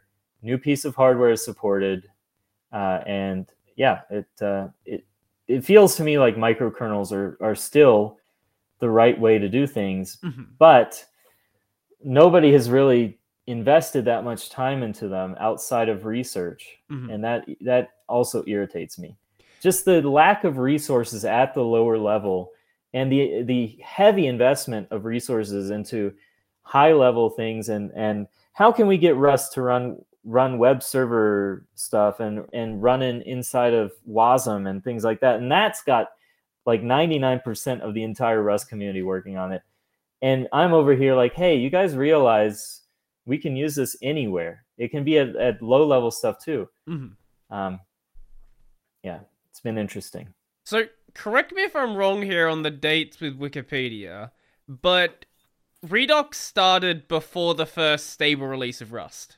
Yes. About a month before the first. Sta- Jeez, okay. So you've been like there from the start, basically. It was a little earlier than that because the first public commit I have was probably, it was like uh, a few weeks after I had started the project. Mhm. But yeah, it was somewhere around April 20th of 2015. Mm-hmm. And Yeah, that, that's exactly the 420 says is here. a just a great time to release stuff on 420 and and it also means that the anniversary is right around april fool's time too Mm. so we've had a few april fool's jokes until everyone decided april fool's wasn't cool anymore Yeah, it's no fun. to stop that I'm the only Too one who bad. makes April Fool's Linux videos. What do you got? yeah Guys, join in on the fun. Nobody wants to have fun anymore No, no fun. they just want to complain yeah, exactly. it's Um, okay So I guess that explains why OrbTK was a thing then. yeah OrbTK was was a rust toolkit pure rust Because there wouldn't have been a, a toolkit like when you started. When I yeah, when I started there was very little. I Mm-hmm. don't even think Iced was around. Slint may have been around as SixtyFPS, which it was known as before, but I don't even know. At, at that time, I wasn't sure if we could even port other toolkits to Redox. There Mhm, was just it was so different of a system and had so few things to fill filled in. So I had I had a, a window manager called Orbital, and I had a, a, cl- a client library called Orb Client, and all the apps at that time were just rendering directly to a frame buffer. And then um, OrbTK was to try and wrap that up in a way that was a little easier to interact with. Mhm. And and we used it for a couple applications, but in the end, I just uh, I don't know. I I think I I filled in enough of the GUI stuff that I kind of didn't get have interest in it anymore. hmm And so I worked on other parts of the system, especially on driver support, uh, on on making sure Redox booted up on all hardware, on the file system, things like that, porting to new new architectures.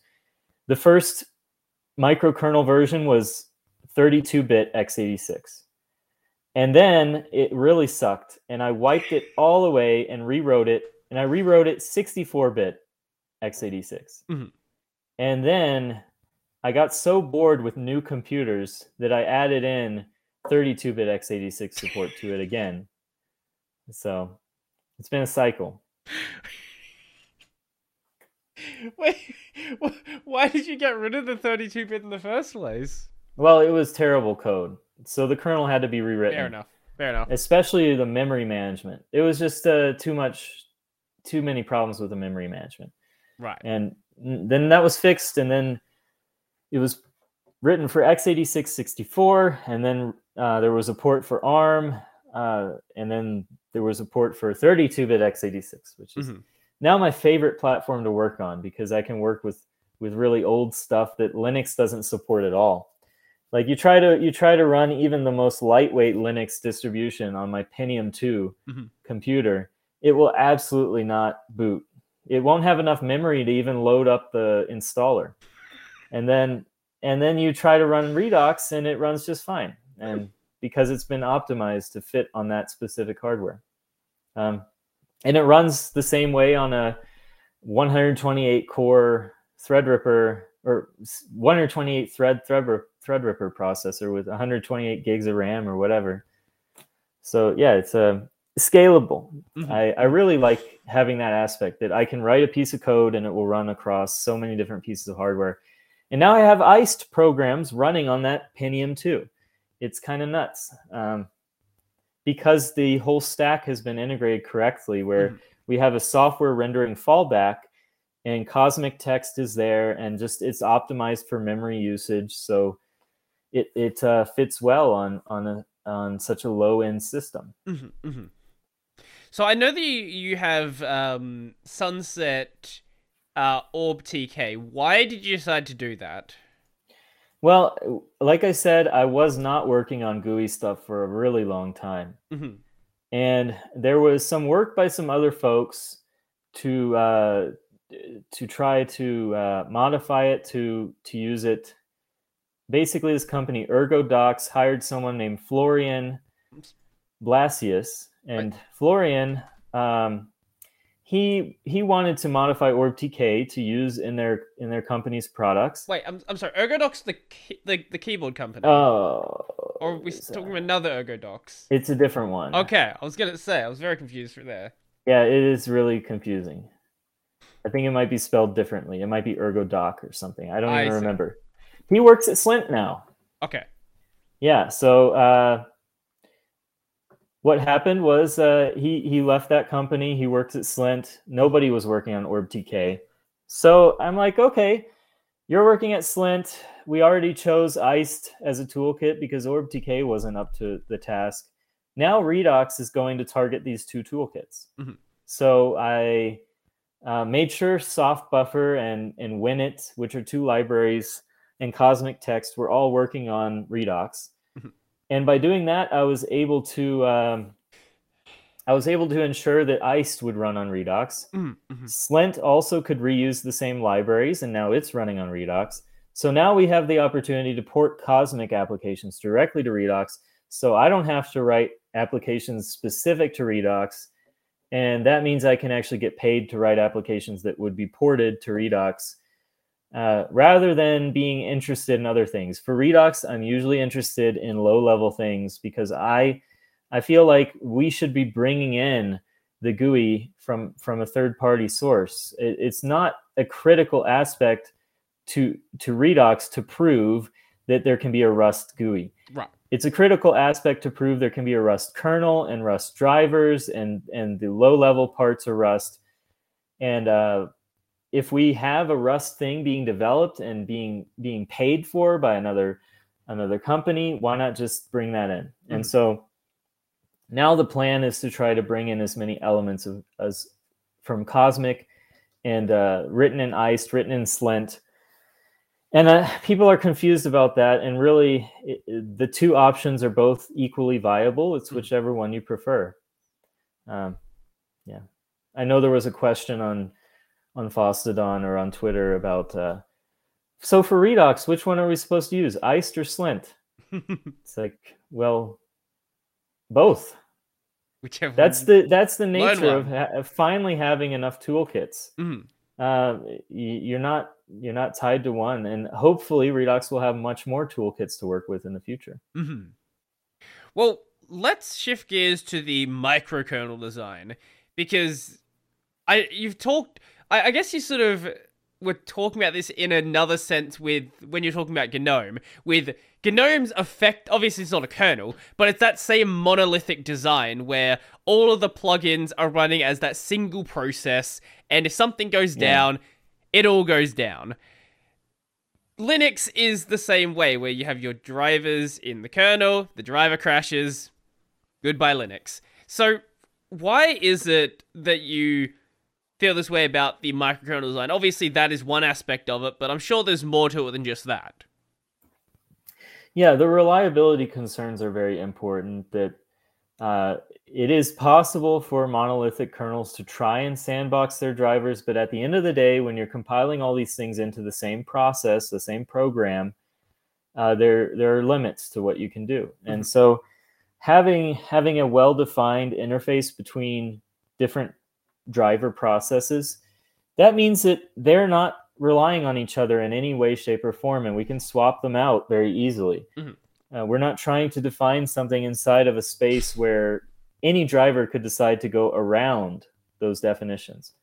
Uh, and and i feel like there is there is a lot more work that has to be done up front to define an interface like that and and this also continuously has to happen in, as we come up with new problems that can't be solved without having new functionality but that was a very short period of time now we're in in the place where we're just we can just pump out drivers so long as we have data sheets for them which is really the hardest thing is to get hardware companies to actually describe what their hardware does.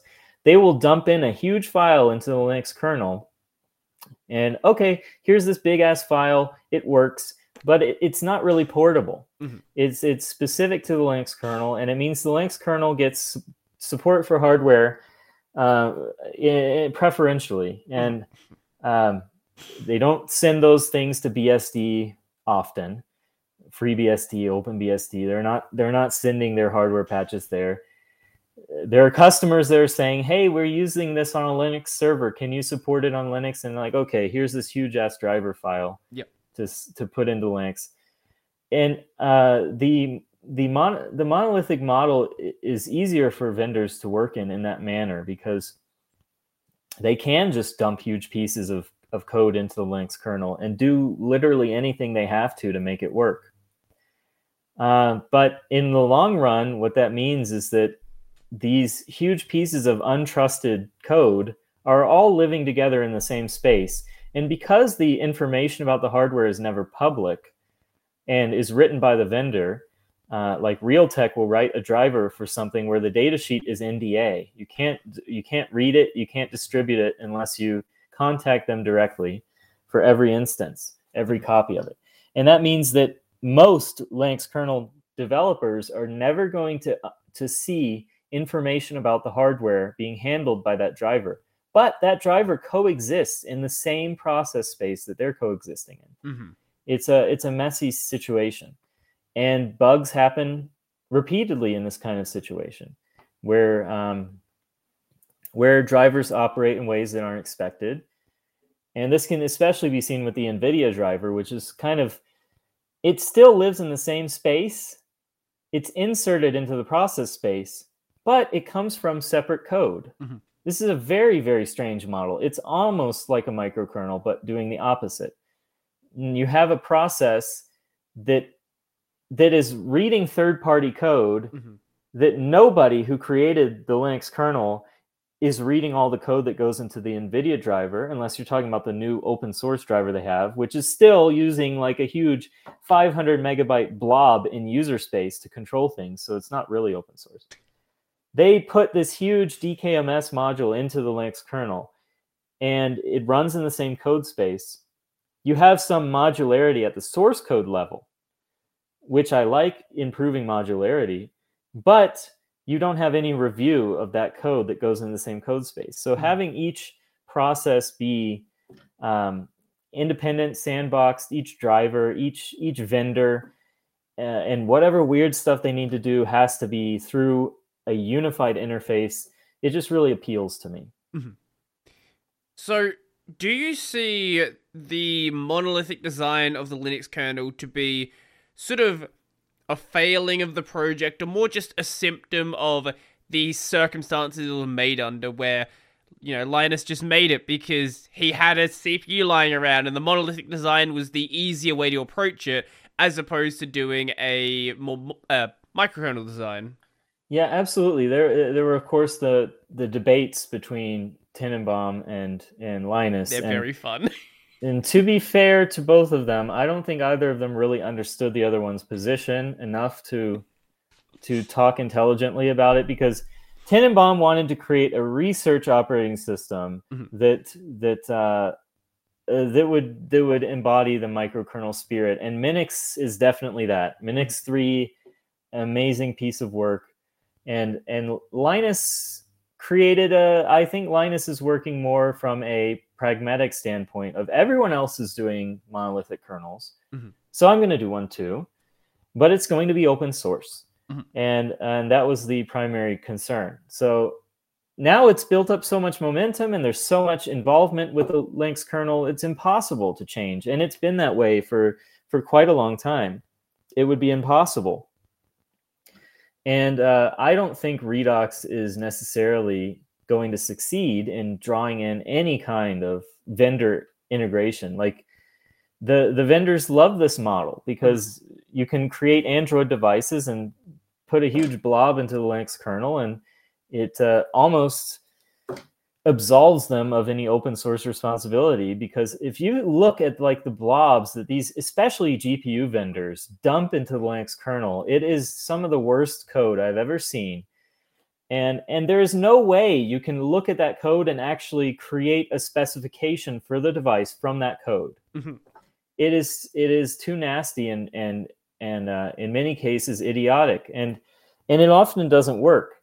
And so they're constantly going back to the board all three of them intel amd nvidia plus all the arm ones that are even worse like like uh and i don't know what the arm gpu situation is but like mali or whatever they they just broadcom th- these companies they they are absolutely terrible about it but it works for them Mhm. they are not going to switch to a different kernel or a different model they're invested in linux and as long as people buy their hardware that's what's going to dominate Mhm.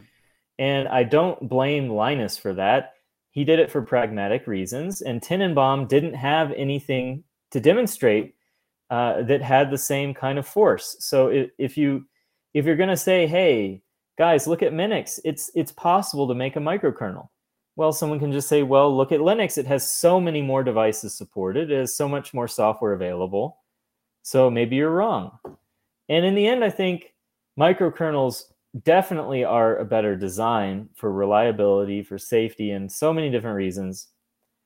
But if nobody is invested directly into cre- cre- creating microkernels, uh, for especially for the desktop market, uh, then it's not going to happen. I think the best part about the uh, the the Linus and Tanenbaum debates were every single comment pretty much ended with, "And this won't matter when GNU Hurd is done." Everyone was like, "GNU Hurd, this is gonna this is gonna be the microkernel that that replaces everything," and then that project we see how, where it is today. It's it's you know not in the best of states. Well, yeah, it's uh, it it's again a failing of of economic forces to if you if you can't find a business case for a microkernel, then nobody's going to have the time to make a microkernel because it takes significant investment to actually make one. And I say that as someone who is making one. Mhm. It's a it's it's a significant investment of resources and and I can get it as far as I as I can as a as a independent kind of thing but if i want to have nvidia drivers on Redox i think there are very few ways to actually make that possible without directly involving linux Right, right. which is actually something someone uh, working for Redox right now is working on Mm-hmm. What, like having some Yeah. sort of like compatibility layer, or having it's a little more than that It Uh-huh. is a virtual machine running linux that gets the gpu passed into it uh-huh. and only the GPU. So it doesn't get access to any other hardware. And it runs as a microkernel driver. And that driver then can basically take in commands through the Mesa library on Redox, send those commands to the to the virtual machine running Linux uh-huh. that has access to the GPU, whichever GPU it is, and then it, that turns it into commands to the actual card. Um, and it, it's a it's a way to kind of bypass the problem that GPU vendors in particular Mhm. are very bad at releasing documentation. The only one that I've found real documentation for that's public is Intel, and even then, it's a very difficult chip to control. And uh, I want to say Intel is going leaps and bounds above the competitors. AMD does a huge code dump Mhm. into the Linux kernel, and NVIDIA, of course, does a huge proprietary blob uh, that's that's not part of any open source projects. So we have to layer them, kind of grade them in that form and fashion. Intel gets a B, AMD gets a C, NVIDIA gets an F, and and in they Intel could improve if they did if they did some work to kind of make it simpler to understand how to integrate an Intel GPU into an operating system. But again, they have engineers that they pay, and those engineers produce the Linux kernel driver. So Mhm. there's not really any business case for them to make the documentation any better. They do release a ton of documentation, but it's kind of all over the place and hard to digest. So this running a Linux kernel, uh, basically. so let, let me just let me just understand. So you're basically running.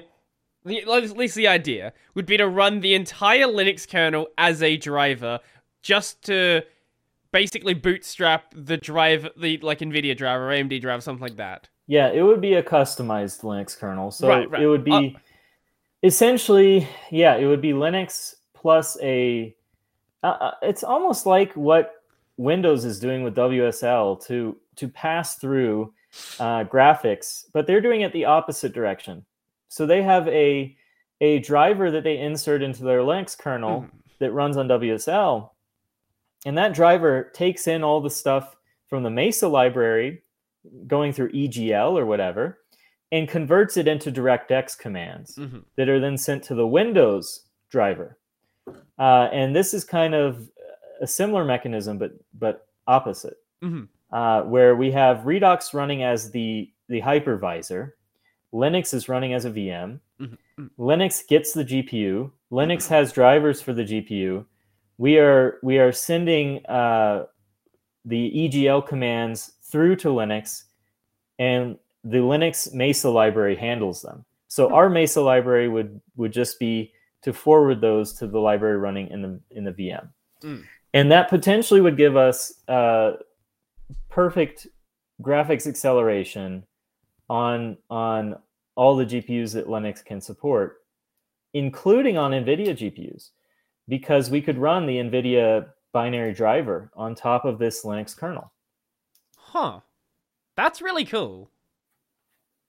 So, what sort of response have you had with Redox? Like, I, I know a lot of people were excited for you to be here to talk about this, but, like, from your personal experience, like, has it been, like, a relatively positive sort of feedback you got from it, or, yeah, just, just how, how's, how's it all going? Yeah, very positive. Um, but at the same time, it's really hard to find people who are interested in collaborating on this space because it is a low level thing and Right. it is a hobby thing. But luckily, we've gotten a few very good contributors that that, and we've gotten enough donations that now we can do a regular program where every summer we have, and this summer we're doing three different people. Mhm. Uh, we we have people apply and then we accept them and we pay them a, a pretty good amount to spend the entire summer working on Redox. And uh, yeah, I, I feel like right now it's at this kind of stage where we can perpetually advance on maybe one use case, Mhm. like using it on a very simple laptop platform or desktop platform Mhm. and ignoring GPU acceleration for the meantime, just doing software rendering, Mhm. which is still pretty quick if you're not talking about games. Uh, and even if you are, there are a few games that run pretty well on Redox with software rendering. Like I was, uh, I don't know if I can legally talk about some of them. Uh, I made the joke that every time I, I emulate Super Mario 64, Ah. I take my completely 100% owned by me cartridge and just put it on top of the computer. I don't actually do that, but I do own the game. But Mhm. Nintendo doesn't agree that that's enough. no. You have to own the game, and Nintendo has to bless with their magic fucking I don't know process, like anoint with oil and and tap with the fucking sword on on both shoulders the the console that you're using to actually run the game, right? Yeah, yeah, yeah. Um, but Super Mario runs really well inside of Redox. Um, the the ported version, it's like SM64EX. Ah, that one. Oh, yeah, the the extra we don't like that to exist version.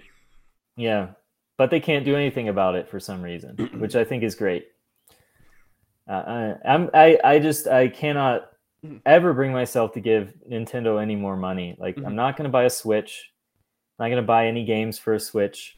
If there's a game on Switch that I want to have, I'm just going to find another one of the fucking 100,000 games that run on PC to play, right? Sure.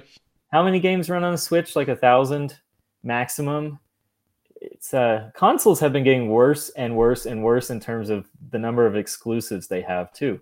Which is fine PC by me. has so many. Please release them on. PC.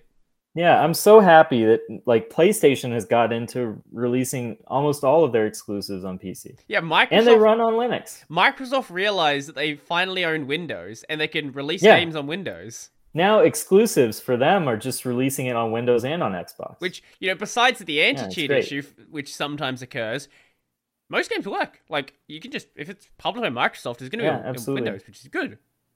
I can run it on on on Linux almost all the time. Mm, mm. There are very few games I haven't haven't been able to run on Linux. Mostly VR stuff.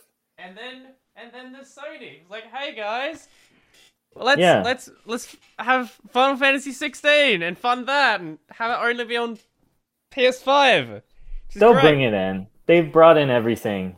Just late. Oh yeah, They'll it'll, learn. It'll happen eventually, but They'll learn. They did pretty- Spider Man. I was really I was really um I didn't expect them to do that, but then they did.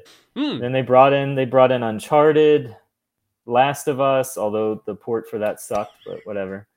They tried. yeah, God of War. There's a lot of games. Yeah, it's, uh, Sony has basically made it their their mech- method to to port all of their popular titles to PC like a few months after, or, or six months, or a year after, so they can saturate with sales. except What really- Bloodborne. Oh man, it's it it has to be coming. Yeah, I don't know. I don't know what they're doing. Like, sh- surely From Software wants to do Bloodborne on PC. Maybe like a Bloodborne Prepare to Die edition, or just a something. Like, how have we not? How it? How is Bloodborne, or at least like a PS5 like 60 FPS version? Like, how are we still stuck with 30 FPS Bloodborne? Like, I don't understand. So there's a Twitter account. Mm. It's just is Bloodborne on PC. It has 52,000 followers. And uh, as of 15 hours ago, they say no, it's not been announced for PC. Oh, But there's plenty of people asking for it. Uh, it's not Twitter anymore. It's X. yeah, I think if it's a Sony developed title or Mm. a, a studio that they interact with a lot, they'll have more say. Mhm. But for for that, it would be it would be up to the from software to actually port it, which you know i would throw my money at the screen anytime any of these things come and they work on linux if they if they don't work on linux i return the fucking game Well, there's a wouldn't two even, hour return time on steam so i just return it with with Bloodborne on PC. I wouldn't even complain if they just did what they would happen with Demon Souls, where it was handed off to another studio, because Demon Souls Yeah. was handled perfectly fine. yeah usually it's the thing they don't want you to know is that all these consoles are just pcs at the end of the day it's just a pc with static hardware right it's just a Even- amd cpu with rdna 2 graphics it's it's like it's a it's a fucking steam deck right it's the same hardware Well, even more so nowadays. Like there was uh, early on with the PS5, there was like this big deal about the PS5's SSD, and it makes so many games possible. It's, I it's- hated that It's so literally a. You can take that SSD out, stick it in your computer, reformat it, and it will work. Like it's just Yeah. off the shelf consumer hardware. I hated the the fucking fanboys who are who are just saying PC is so slow. Look, PlayStation has a faster disc than PC now. I'm like, no. Because PlayStation is just a PC. yeah, That's all it is. yeah. So whatever is there is available on PC. If if maybe AMD got got you know their custom chip into it a little bit before, but that wasn't even the case. It, it's ridiculous. Hmm. It's um, yeah. The and what it was was that they were claiming the compressed speed was 10 gigs per second or something. I'm like, well, you can compress stuff on PC too. Mm, It's not against the law or anything, and a lot of games do that already. mm, mm. Uh, so yeah, it was built-in compression, which then Microsoft did the direct I/O thing, where where the concept is that you have the NVMe drive directly feeding data to the PCIe Mhm. graphics card over the PCIe bus, and that's something that that might work. Mm. But again, that was available on PC too, and Linux can support that kind of thing too with SR-IOV, I think. the one di- like one major difference you have with the consoles is the big shared uh memory cache rather than having your separate GPU memory and then system memory it's all just one big thing that does make certain certain things work a little bit differently but That's the only Yeah. major difference. Yeah, still doesn't make the PS5 any faster. It's just The, see, the, the laws of physics can't be. the thing I hate about the state of like gaming right now is we're at a point now where the consoles are so similar to a PC, yet the ports we are getting are the worst they've been in so long. Like we had the PS2, which was this dumb emotion engine thing. Then we had the PS3, which is this stupid cell processor. Then Right, we had completely the PS4. different architectures. Yeah, they're, Yeah. they're these nonsense. Like the architectures are, are just completely ridiculous. The PS3 was being used as like in. there's this like there's this story from years ago where I don't remember what organization it was, but they bought a bunch of PS3s and turned it into a supercomputer because was this ridiculous architecture that made no sense for game design. But now that we just have PCs, the ports are garbage. I don't know how this has happened. Well, I will tell you exactly why. Because I know. Okay, Uh, because they're so similar, right. you literally click a fucking button, and most engines will spit out a PC game. Yeah, that's fair. Will the PC game be good? No.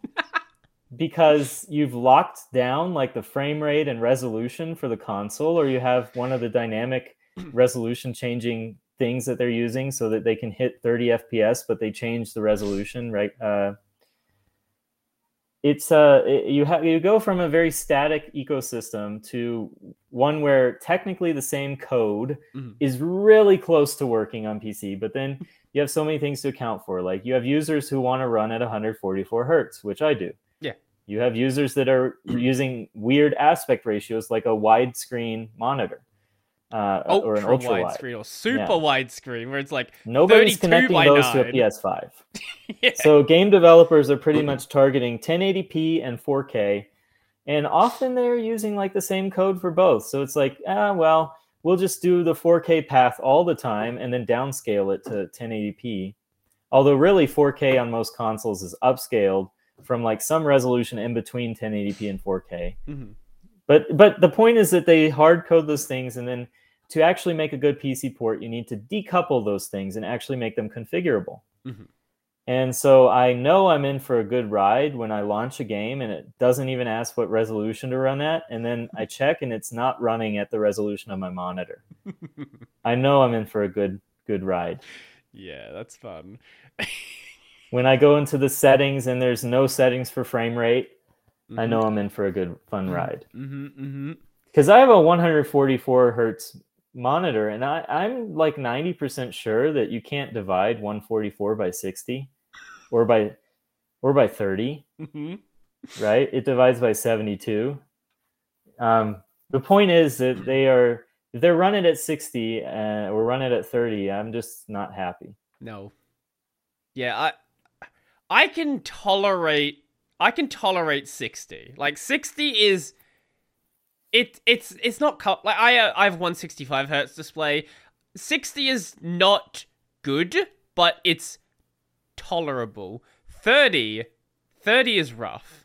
Like unless it's Yeah. some game where like it's a grand strategy where like the only thing that's moving is your cursor. Like that's the only case where 30 is remotely tolerable. It's painful, yeah, and um, some people believe that 30 FPS on a console is somehow magically better than Oh, 30 FPS on a PC, and that's just not true at all because again, they are the same thing. There are still people that think that 30 FPS is fine. Like there was a game recently, I don't remember what the game was. Um someone's to tell me where like the Xbox One version, X, whatever the Xbox, what are the current Xbox called? They're like they they were making a big deal early on that it was to run. I think they were saying it was to run at at least sixty, and then for the launch it was actually going to be running at thirty. And there was all of these people in the comments being like, "30's fine. I play games at thirty. It's great." Like, stop. That's probably like every single game that's been released for Xbox One in the past. I think Cyberpunk. Cyberpunk's like- running at. That's not. That's that was barely running at thirty at launch. Like, exactly. That like wasn't even. 12. They had to recall the the PS4 and Xbox One editions because they were so shitty. I can't blame them because PS4, man, I, it's like you look at PC hardware, that's like 10 year old hardware by Mhm. now. So it's really difficult to fit into that. I do like the PS5 is backwards compatible. Right now, my PS5 is Yeah. basically a PS4 emulator. the exactly the PS5 is is uh, just a PC that you can run less software on. Yeah. Like, the game I've been playing most is Final Fantasy XII, which is an Yeah. HD remake of a PS2 game. Yeah, I've been doing the Final Fantasy VII remake. Ah, nice. Pretty good. I run it on Steam Deck. I run it on on my big ass PC, and it runs fine. I think most of the time those ports are actually okay. I would like to have a Steam Deck. Yeah. Yeah. doesn't sell it in Australia. I would have to go through some, like, importer or, like, do some other Why don't you have a Steam Deck? You have a PS5, but not a Steam Deck. Yeah, but it look if Valve started selling it in my country, I would buy it. Everybody complains like sell this here, sell this there. You can you can get it. I'm, I'm, sure. aware I can get it. Just send me six hundred bucks, and I will send you the three hundred buck version yeah, via mail right. in an envelope. Mhm, mhm. It'll get there in like two weeks. I don't trust the money's gonna get there. hey, if it's lost, that's on USPS. That's on the postal service. That's Yeah, not I've- on me. I every- swear I sent it. Everything I've heard about USPS, I don't want to trust them with six hundred dollars in an envelope. Yeah, but it's like compared to the other carriers, I feel like it's a requirement. Anytime you want to handle somebody else's stuff and move it to somewhere else, you have to drop it at least five times. And if there's an arrow, it has to be dropped the opposite way. Uh, fragile, keep this way. Nope, drop it on that side. I, I did hear this funny story about this um this bike company. Uh, they were having like a ton of uh, a ton of like breakages, and a lot of customers were really annoyed when they started shipping to the US. So what they did is change the box to make it look like a flat screen TV and put a picture of a TV on it. All of a sudden, their reports of damages went down by like eighty percent. Oh yeah, yeah. We have to do a lot of creative things to ship Thelios, to ship our desktop line, because we ship them with the GPUs installed. Mm. So we actually have a shipping brace that is extra super duper and we didn't used to have this so there were issues where where customers had GPUs that were pulled out of the slot and like how does this happen because we did drop tests and the same things were not happening in normal drop tests like Mhm. The only way you can do this is if you drop it from 12 feet or drop it down a, a flight of stairs or some like ridiculously and then it, we came up with a GPU brace Mhm. and so that screws in and it's like the gpu is like held in by like eight different points just like completely grabbing it doesn't have anywhere to go and then now it, it seems like it ships okay but yeah they they see the fragile sign and they i guess we don't have a logo of it being a desktop computer but i i feel like if we did it would still be dropped just because just out of spite like like some playstation gamer would drop this PC. Brodie, Brodie would be handling it like, uh, stupid thing doesn't have Bloodborne yet. I'm dropping it. I play most of my games. I just like this thing's a, a PS4 emulator. I play most of my games on PC.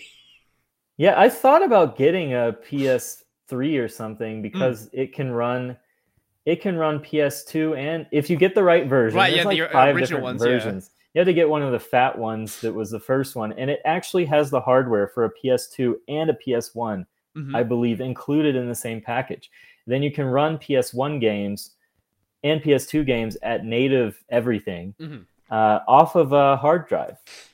So I thought about that, but uh, yeah, I, I don't think I need yet another M platform like that. Well, on that note, we've gone way off topic of the main stuff, but it is what it is. Tends to happen. Um, let's end off the show. So, let the people know where they can find you, where they can find Pop OS and Redox and everything else you want to mention. I have a website that links everything. It's S O L L E R dot D E V, soller dot dev. Mm-hmm. Here we go. And yeah, so that links everything. Uh, it links to Redox, System 76, Pop OS, and all of my personal links. Please give me money on Patreon for my Patreon. Please follow my SoundCloud.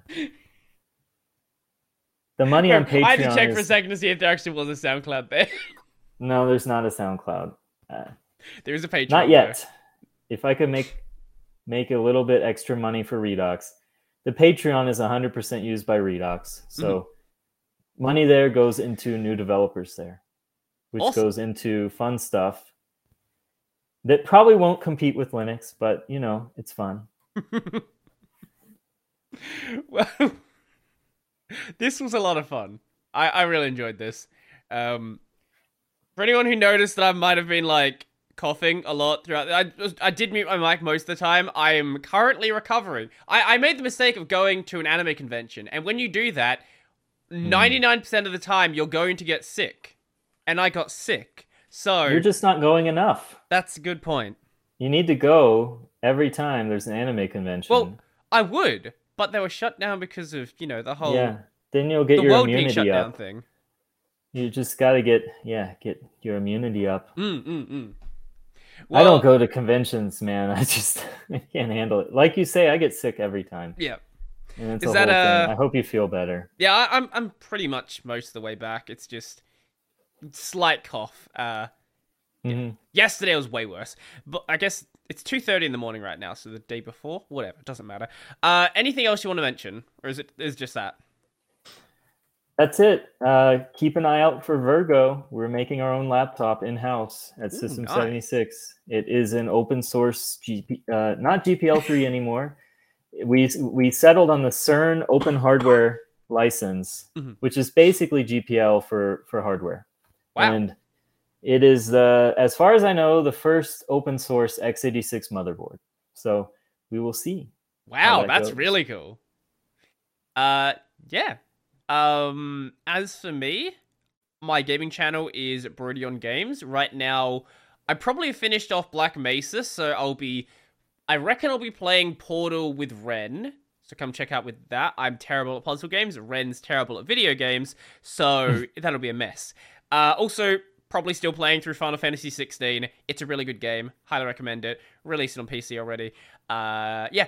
Uh, main channel, Brodie Robertson. I do Linux videos there, six-ish days a week. I have no idea what it'll be out by the time this comes out. I'm way ahead in my like my podcast recordings. I need to take a break off the podcast and bring things up like you know closer to when things release. Uh, but there'll be something there. Hopefully not more Red Hat stuff, but there probably will be more Red Hat stuff because that never stops. And this channel, if you're listening to the audio version, you can find the video version on YouTube at Tech Over Tea, and you can find the audio version pretty much anywhere you can find an audio podcast. There's an RSS feed. Stick it in your favorite app. I like AntennaPod. It's great.